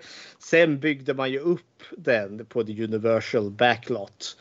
eh, För att ja, inför den här filmen då. Och sen har den ju stått där under liksom Universal Tour. som har ju varit en del utav deras liksom när, när man kan göra nöjesvandringen där. Men jag tror inte huset finns kvar längre. Det finns däremot att köpa modeller på Ebay. Har vi något mer vi vill nämna om själva platsen? Nej, det känns som att vi har avhandlat platsen. Ja, ska vi gå till hotet eller hoten? Vad är det för hot vi har i den här filmen? Vad tycker du Niklas?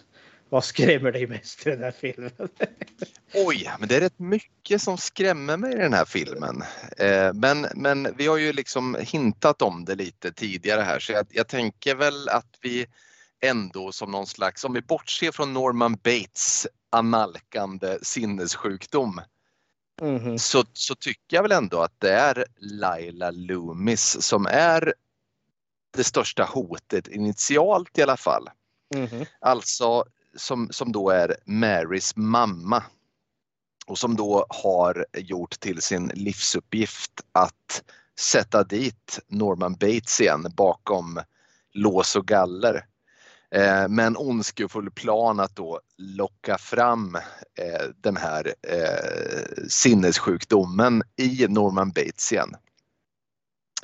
Och vad, vad ska man säga om Laila Loomis? Alltså, filmen börjar ju med att Laima, Laila Loomis approcherar då eh, Dr. Raymond och Norman Bates med någon form av lista ju med namnunderskrifter på folk som vill att han ska stanna bakom lås och bom. Jag tror att det var 732 namn hon har skapat, skrapat ihop så att det är ändå en, en ambitiös kvinna. Där måste man ju nästan stanna bara just att det är 700 stycken som har skrivit under den här listan. Hade jag Mm. haft någon lista att bevara Sturefors naturreservat så hade jag antagligen kunnat skrapa ihop fler här än vad Norman Bates får. På. Mm. Men du har sociala medier Kristoffer. Det Ja, hade inte, det hade inte också, här, det finns ju inte här alls. Nej, så hon har ju liksom gått och knackat dörr kanske, vad vet jag. Och folk har sedan länge slutat bry sig om Norman Bates dessutom. Och sätta in en radannons i lokaltidningen. Mhm. Ja, men jag tänker också liksom att det skvallrar lite om att ja, hon är lite out of touch också. Hon har inte lyckats gått vidare. För jag tänker också sen hur Norman väl mottas liksom av sin omgivning. Det här jobbet han har på eh, Mr Statlers restaurang. Det, alltså jag upplever liksom att han blir väldigt ganska väl mottagen. Det är ju bara han eh, eh, Sipovic som... Toomey! Toomey! Sipovic heter Han, han kan heta Sipovic, eh, alla, Ja. åtminstone vi vet vem vi pratar om. Han är ju den enda som egentligen gör den här, ja ah, just Psycho Killer, liksom bara antagoniserar honom.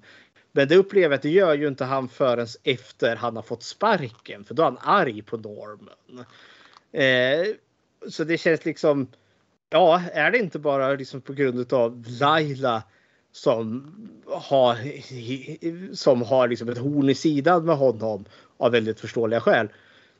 Så eh, verkar de övriga inte bry sig så jävla mycket. Till och med sheriffen som är Hunt eller vad det heter. Han är också väldigt laid back. Ja, men, Norman han sköter väl sig själv där på något vis och vänster och det blir nog bra allt det här. Han säger Så väl alla- åt hon, eh, ja jag glömmer bort hennes namn, Mary. Han säger åt honom, henne Mm. att låta honom vara.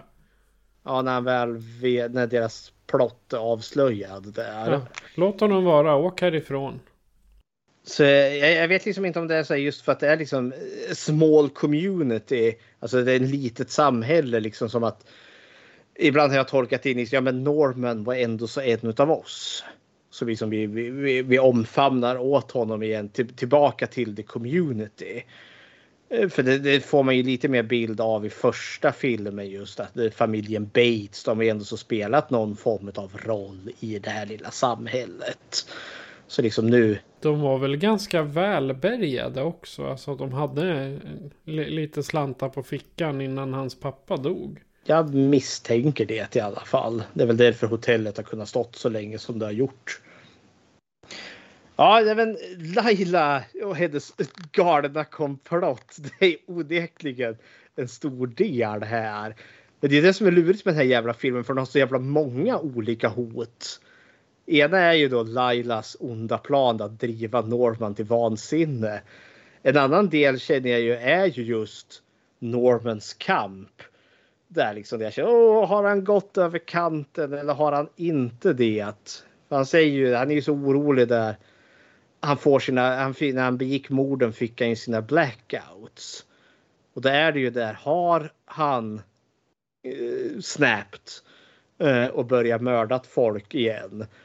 För det jag känner, det är ju liksom ytterligare ett hot, liksom ett frågetecken. "Ah, Är det det? Och så har vi ju då det tredje. Det är ju någon jävel som går omkring och knivar folk som mother. Där. Är det Norman eller är det någon annan? Ja, Det jag tycker är så snyggt i den här filmen är ju att alltså jag tycker att det är på riktigt alltså riktigt schysst presenterat det här med att du som tittare vet ju inte heller riktigt. Det är inte så att du får det väldigt tydligt presenterat för dig så att du som tittare så kan du lika gärna tänka så här, ja men är det här, det, det här uppfattandet, är det här Norman nu som sitter och, och Mm. får för sig någonting i sitt eget huvud? För det är inte så att det är inte så tydligt för mig som tittare så därför lever man också i den här eh, liksom eh, det blir väldigt, oklart vad som är verklighet och vad som inte är det i den här filmen. Vilket är väldigt bra. Jag tycker det är snyggt för de, de planterar det så väl. För när Norman kommer hem första gången där och så hamnar han utanför eh, Mothers rum. Då får ju han en flashback till när han förgiftade henne. Och vi får ju bokstavligen se det som händer och vi får höra eh, Mothers röst och dörren som öppnas och hennes hand som faller ner där. Så liksom, ja, då har han ju bokstavligen sett det. Att liksom man ser hans fantasi. Sen får vi ju inte se något mer, något annat än han liksom ser och hallucinerar. För det är ju de här lapparna som dyker upp liksom med elaka saker skrivna från Mother som då försvinner sen. Och då blir jag ju som publik sitter, ah, fanns lappen där eller inte? Eh, och likadant de här telefonmeddelandena han får då det bevisligen är Mother som pratar i telefon. Vi får ju aldrig höra rösten. Vi får bara höra Norman som pratar. Och det är så jävla smart för... Yes mother. Yes mother. Oh, I wouldn't like to do that mother. Oh. Nej men det är liksom... Det är så smart för vi som publik, vi är inte med. Vad är det som händer? Sen när allt väl kommer på plats, ja, då förstår vi ju. Det, det är ju liksom, lapparna fanns. Det var ju bara Mary fanns ju där i närheten och tog lappen och försvann i ett obevakat tillfälle där. Och det är ju bokstavligen Mother som ringer. Men vi får bara aldrig höra Mother. Så liksom när liksom mysteriet nystas upp då har liksom alla pusselbitar finns där. Och det är ingenting som är ologiskt. Men jag är liksom ett enda stort frågetecken tills och med liksom de, alla pusselbitarna ligger på plats och då liksom ah, haha. Och det är det som är, gör den här filmen så jävla briljant tycker jag. Ja, känner- Instämmer. Jaha, Ja, Har ni något mer att, att säga om det här eh, trevliga hotet eller runt om? Eller eh, hur, vad tycker Jag har ju ni? gått lite som katten kring het gröt. Eh, vi har ju även Laila och ps- psykbrytet och eh, är Norman Mother eller inte. Det är kanske dags att prata om Mother. Dags att prata klarspråk. Dags att tala klarspråk. Ma- Vem är mamma? ja, Mother dyker ju upp i den här filmen. Och gode herr Hoff, vem är det som är Mother? Nu har jag inte mitt papper framför mig längre, men jag har för mig att hon presenteras som Mrs Spool. Jajamensan, Ja. Mrs. Ja, och det är hon som driver den här dinern där han får, eh, får jobb. Helt enkelt. Ja. Och hon verkar ju så himla god och kristen och ska ge henne en andra chans här. Ja, det är ju världens mystant. Verkligen så här. 1,50 lång. Jajamensan. En god liten rar tant. Och det är ju hon som har gått och knivat ihjäl folk där. Kära värld.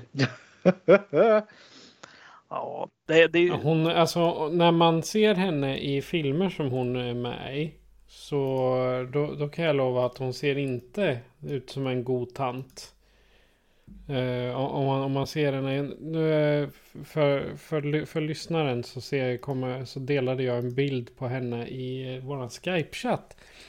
Och eh, där hon sitter med ett eh, glas. Det är från Andy Griffith Show från 60-talet. Hon sitter med ett glas med någon punch eller någonting. Och så tittar hon och ser lagom galen ut. Vilket är väl lite passande för den här filmen ändå. ja, och den, den, bilden finns på IMDB. Eh, Claudia Breyer heter hon skådespelaren. Så om ni, om ni ser eh, den bilden, hon har, hon har en som profilbild till och med där. Så ser ni att hon ser galen ut, även i sitt resting face. Det är ju också väldigt svårt det här med, hon visar sig vara Normans riktiga mamma nu, den bi biologiska mamman. Mm. Bara det är ju en twist i sig. Mm. Men just det här att hon har vi, vi, får väl inte någon riktig förklaring vad hon har gjort under första filmen när alla mord begås där. Alltså vi får ju reda på att hon har suttit inne. Hon har, mm. eller, hon, har, hon, har haft, eh, hon har hamnat i klammeri med rättvisan någon gång under sitt liv och lämnat bort Norman när han var ett år. Så han har liksom en mm. koll på att det här är hans morsa. Och eh, där har hon suttit inne någon gång. Men sen har liksom inte... Hon satt väl på hisspannet? Va? Ja, men exakt. Och vi vet liksom inte riktigt när eller hur länge hon gjorde det här. Men hon är uppenbarligen inte räddat honom under, det, det, under fängelsestraffet som han fick ta. Han fick ju sitta inne sina 22 år. Mm.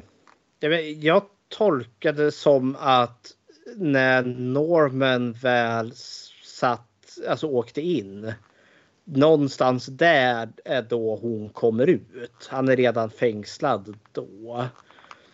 Sen, eh, för, hon, för vi förstår ju Norma, det som eh, Norman har trott har varit sin mamma är ju egentligen hans, vad blir det, moster. Det är systern där till eh, miss, eh, Mrs Spool. eh, men samtidigt tänker jag kan man lita på den här Mrs Spool? Är, är hon, jag menar, vi får ju också, hon har bevisligen sittat inne för att människan är, för hon har, hon har psykiska problem.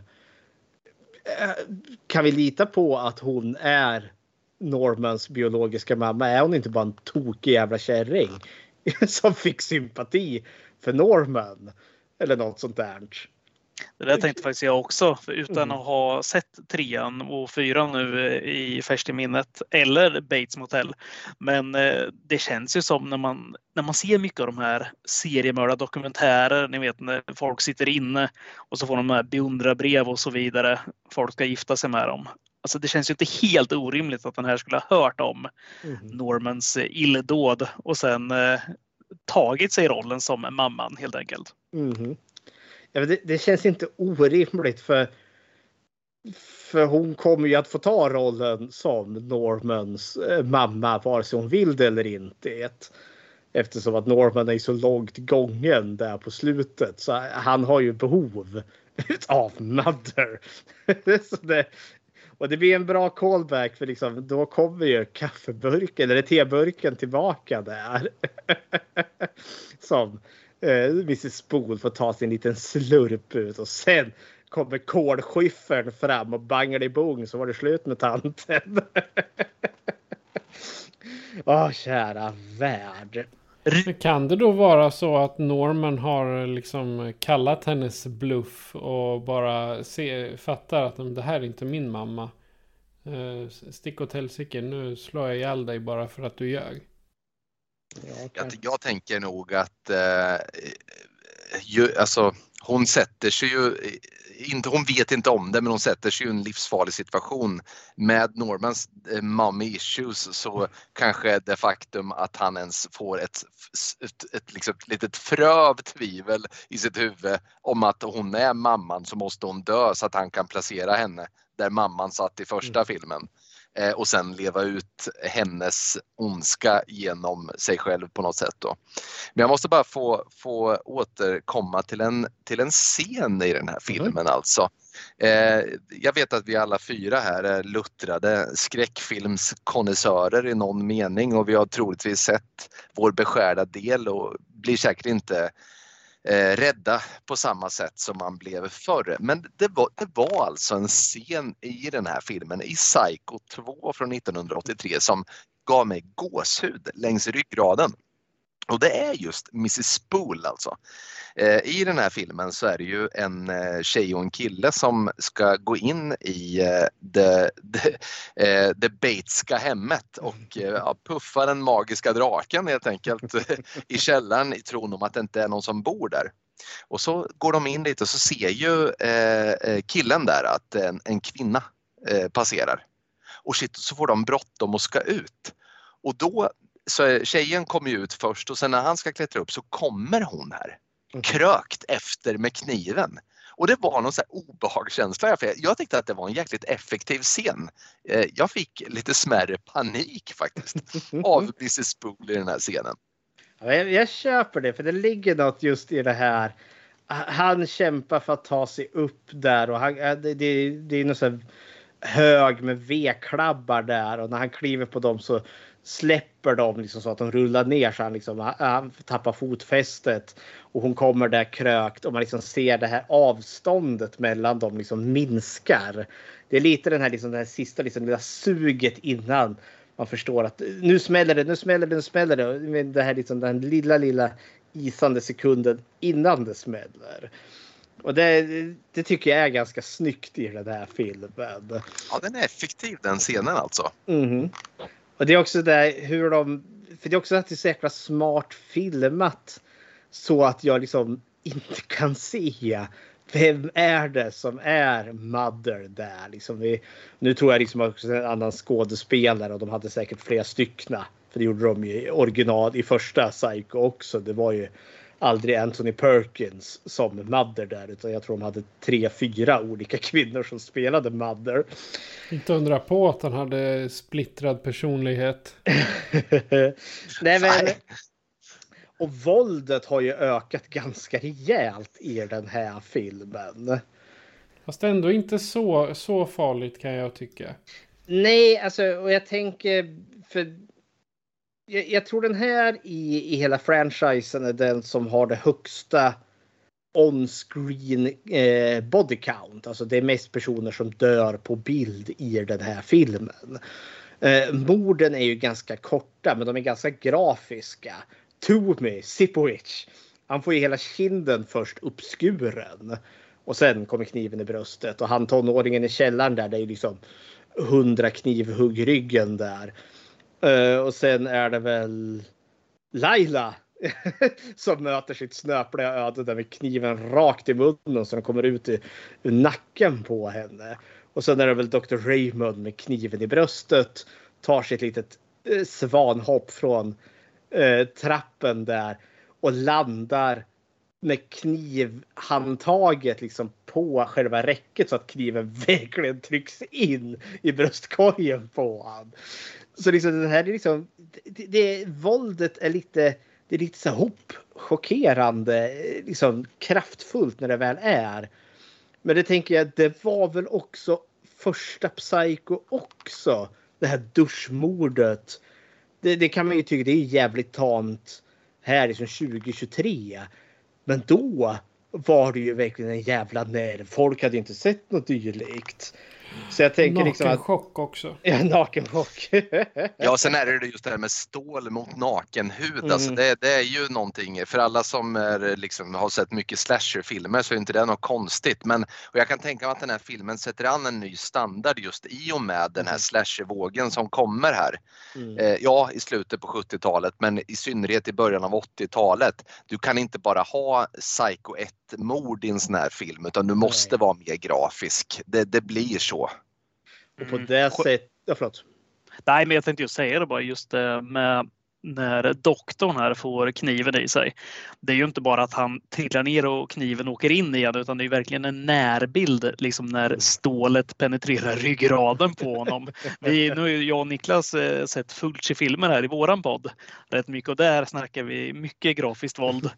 Men eh, faktum är att den här ligger inte, självklart ligger den långt efter, men eh, den just när han knivhugger henne genom strupen eller när hon knivhugger hon genom strupen och kniven åker in genom ryggen här. Alltså det är, det är väldigt grafiskt.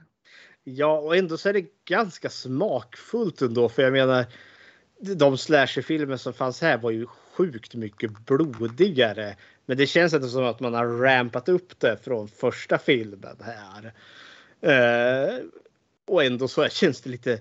Det, det, det är både liksom hard när det träffar men det är ändå lite, det, det, är lite förfinat ändå. Det är liksom inte så jävla gårfest. Det är ju inte Fulci spindlar långsamt men säkert biter dig sönder och samman i en 15 minuter lång scen eller traumatiserade döttrar som ser mammas ansikte smälta bort utav 15 liter syra som kastas i morsans ansikte där.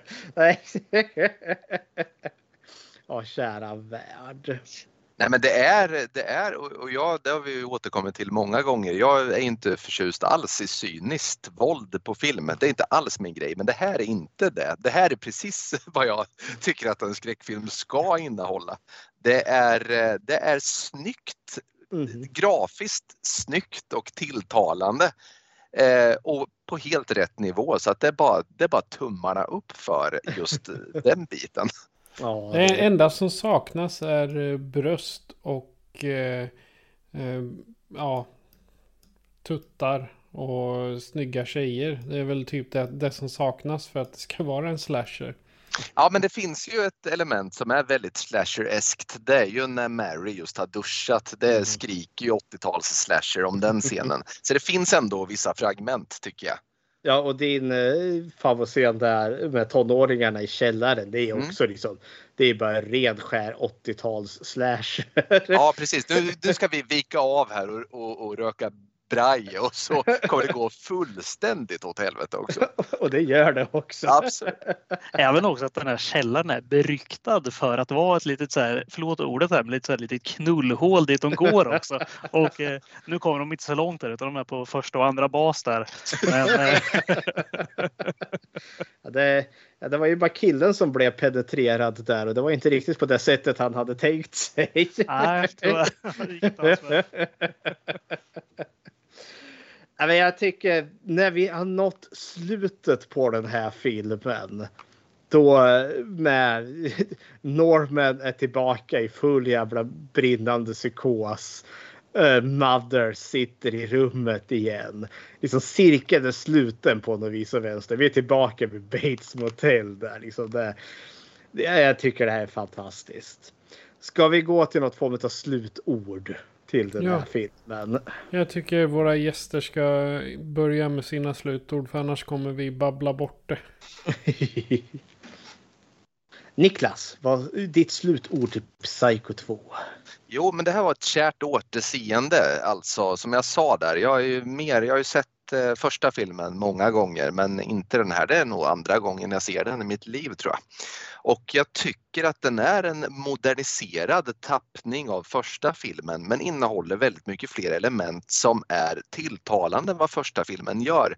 Nu är ju första filmen en sån här som är med på Tittar du på topplistor så kommer Psycho finnas med för vad den har inneburit för genren, vad den har inneburit eh, för, för egentligen en hel, en hel generations skräckfilmer och tack vare Alfred Hitchcock då såklart. Men, men min bedömning är att den andra filmen är sorgligt bortglömd. Jag tycker att den är väldigt välspelad, väldigt, väldigt engagerande hela vägen, underhållande hela vägen. Som vi har pratat om, morden grafiskt riktigt snygga. Eh, jag, jag, jag kan säga, jag, det här säger jag väldigt ofta när det kommer till filmen. Det är till syvende och sist det som spelar någon roll. Jag hade inte tråkigt en sekund säger jag här nu när jag såg den här filmen. Eh, så att eh, om jag nu, vi brukar sätta ett litet betyg och jag tar mig friheten att göra det här. Jag, jag tycker att Psycho 2 är, det är faktiskt en stark och stabil fyra av skinande guld. Mm. Det, är, det är kanske, om man, om man nu tittar på, på de riktiga mästerverken i skräckgenren, om vi tittar på Exorcisten och Alien och kanske Hajen och, och, och så, så, så, kanske den är en nivå under men likväl en riktigt, riktigt stark film som man helt enkelt måste se. Se den gärna med låga förväntningar så blir effekten ännu större. Mm. Ja, jag kan väl inte mycket annat än att hålla med där. Jag tycker också den här är fantastisk och som vi var inne på innan vi startade igång inspelningen här, alltså jag tycker ju att det här är en av få filmer där faktiskt uppföljaren står sig riktigt bra gentemot eh, den första filmen.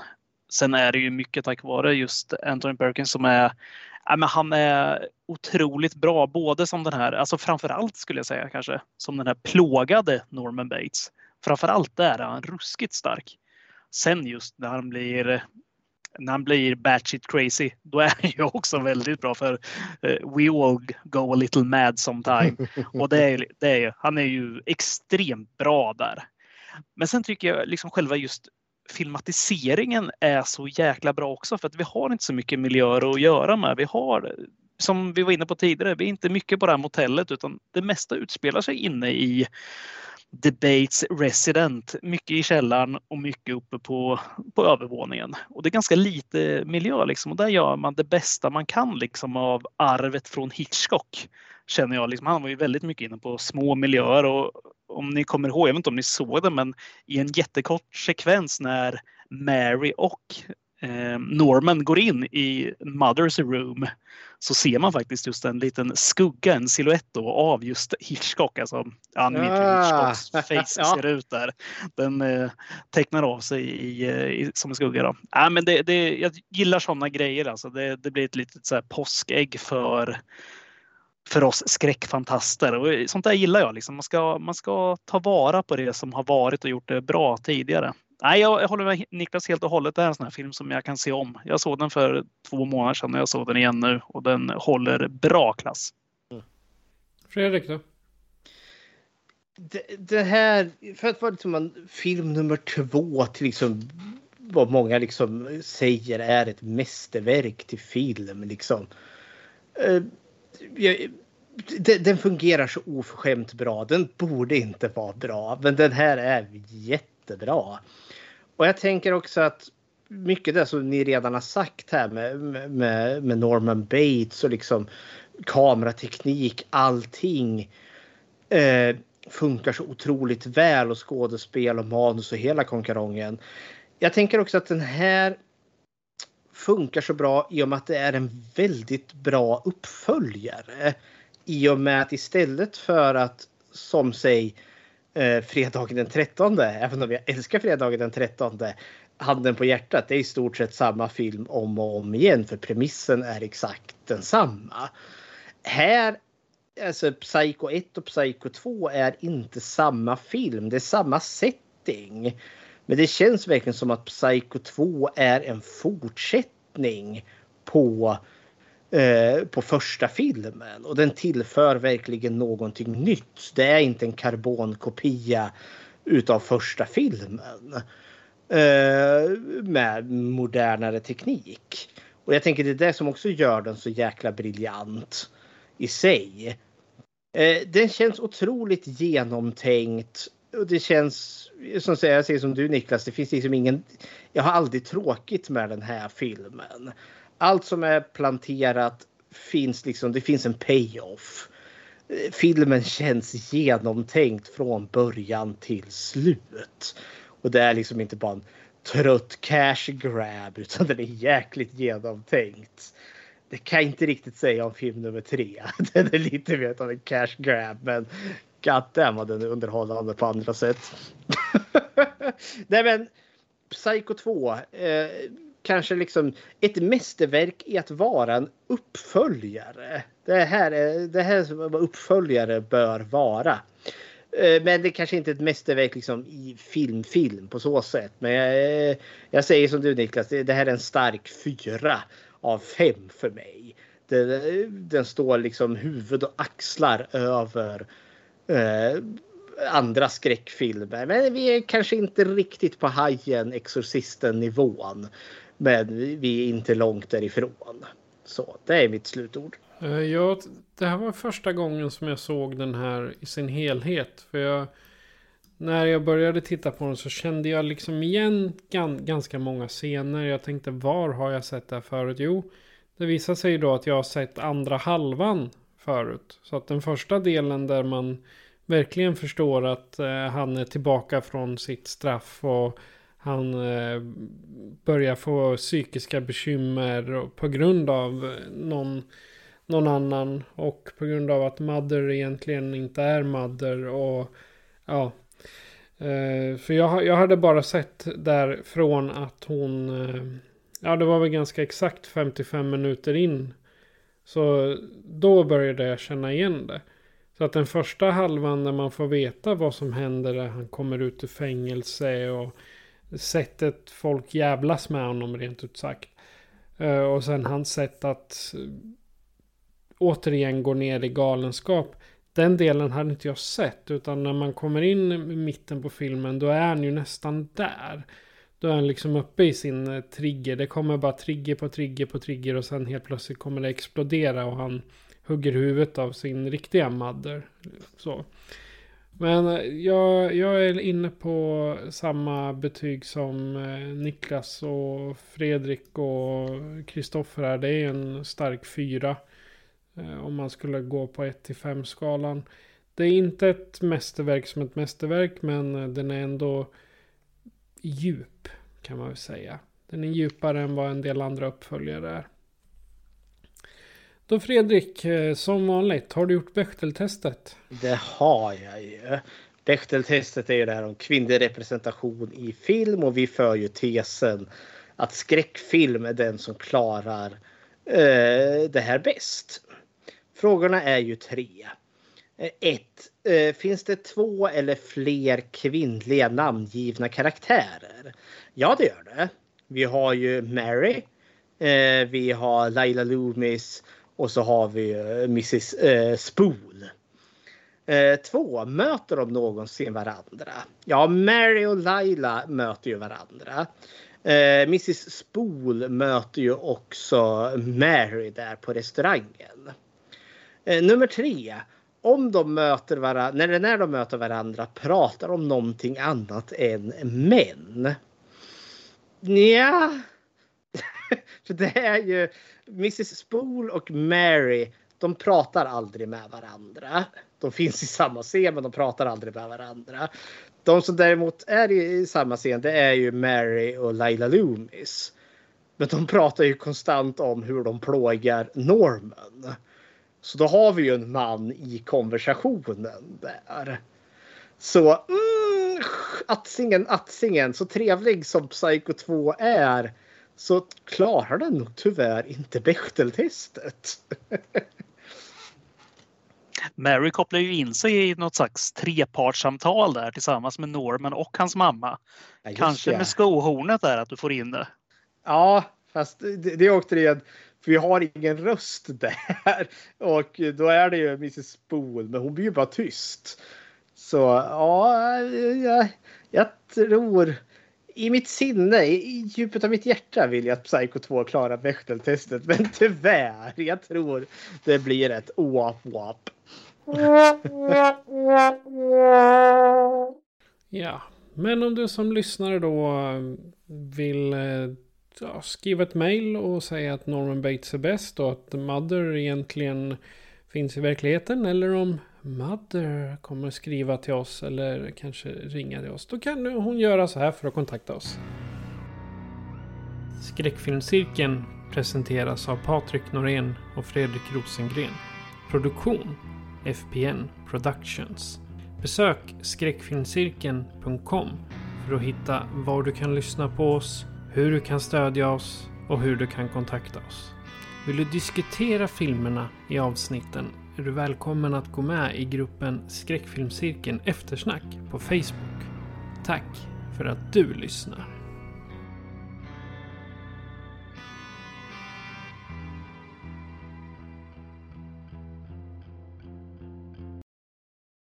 Så podden som fruktade solnedgången, alltid lika trevligt att ha er med. Och det är trevligt att ni kommer och håller oss sällskap här på mentalsjukhuset Psycho. Eh, Det är ömsesidigt. Det är alltid trevligt att eh, prata med er och att eh, också när ni gästar vår podd, det är ju lika trevligt det och det är lika trevligt att eh, prata nonsens i Messenger-chatten där också så att det, det är kul att få, få vara med. För de som lyssnar första gången, var hittar man er? Om man vill prata om eh, om Norman Bates morsa finns eller inte. Om man tror att hon finns, då kan man få Niklas nummer här. Det är 07... Nej, det, nej, nej, eh, på Facebook så hittar man oss om man vill in och prata där. Då finns vi på podden som fruktade solnedgången. Annars är det bara att ratta in valfri poddtjänst så finns vi i stort sett där. Spotify brukar jag säga funkar skitbra. Podden som fruktade solnedgången. Inte svårare än så. Ingen reklam eller? Nice.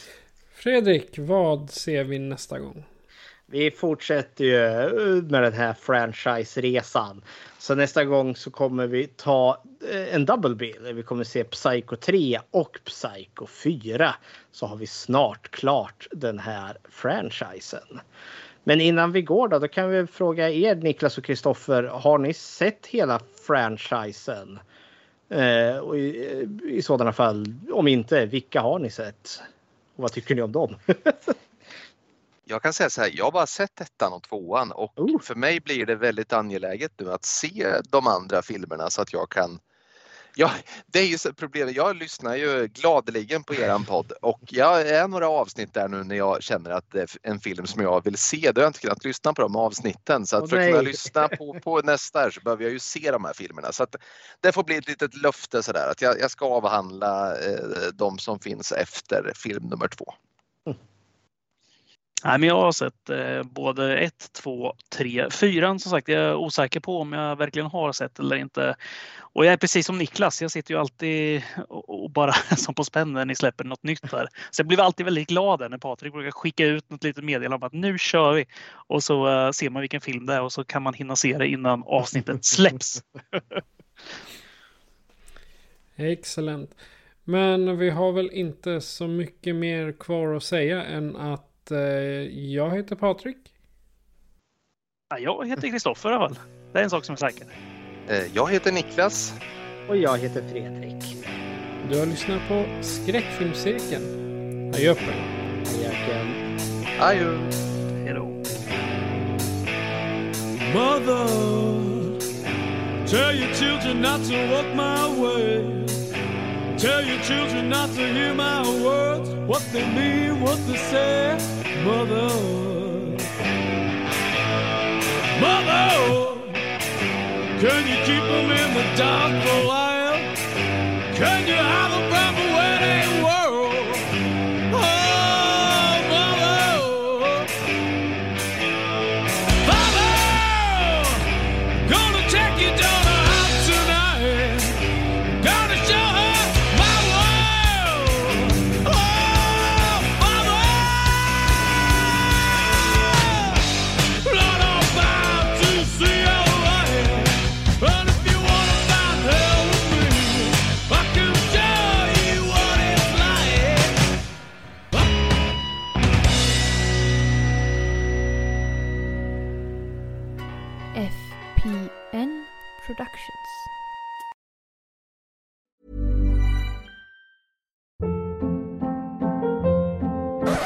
Up. What was that? Boring. No flavor. That was as bad as those leftovers you ate all week. Kiki Palmer here, and it's time to say hello to something fresh and guilt-free. Hello Fresh. Jazz up dinner with pecan-crusted chicken or garlic butter shrimp scampi. Now that's music to my mouth. Hello Fresh. Let's get this dinner party started. Discover all the delicious possibilities at hellofresh.com.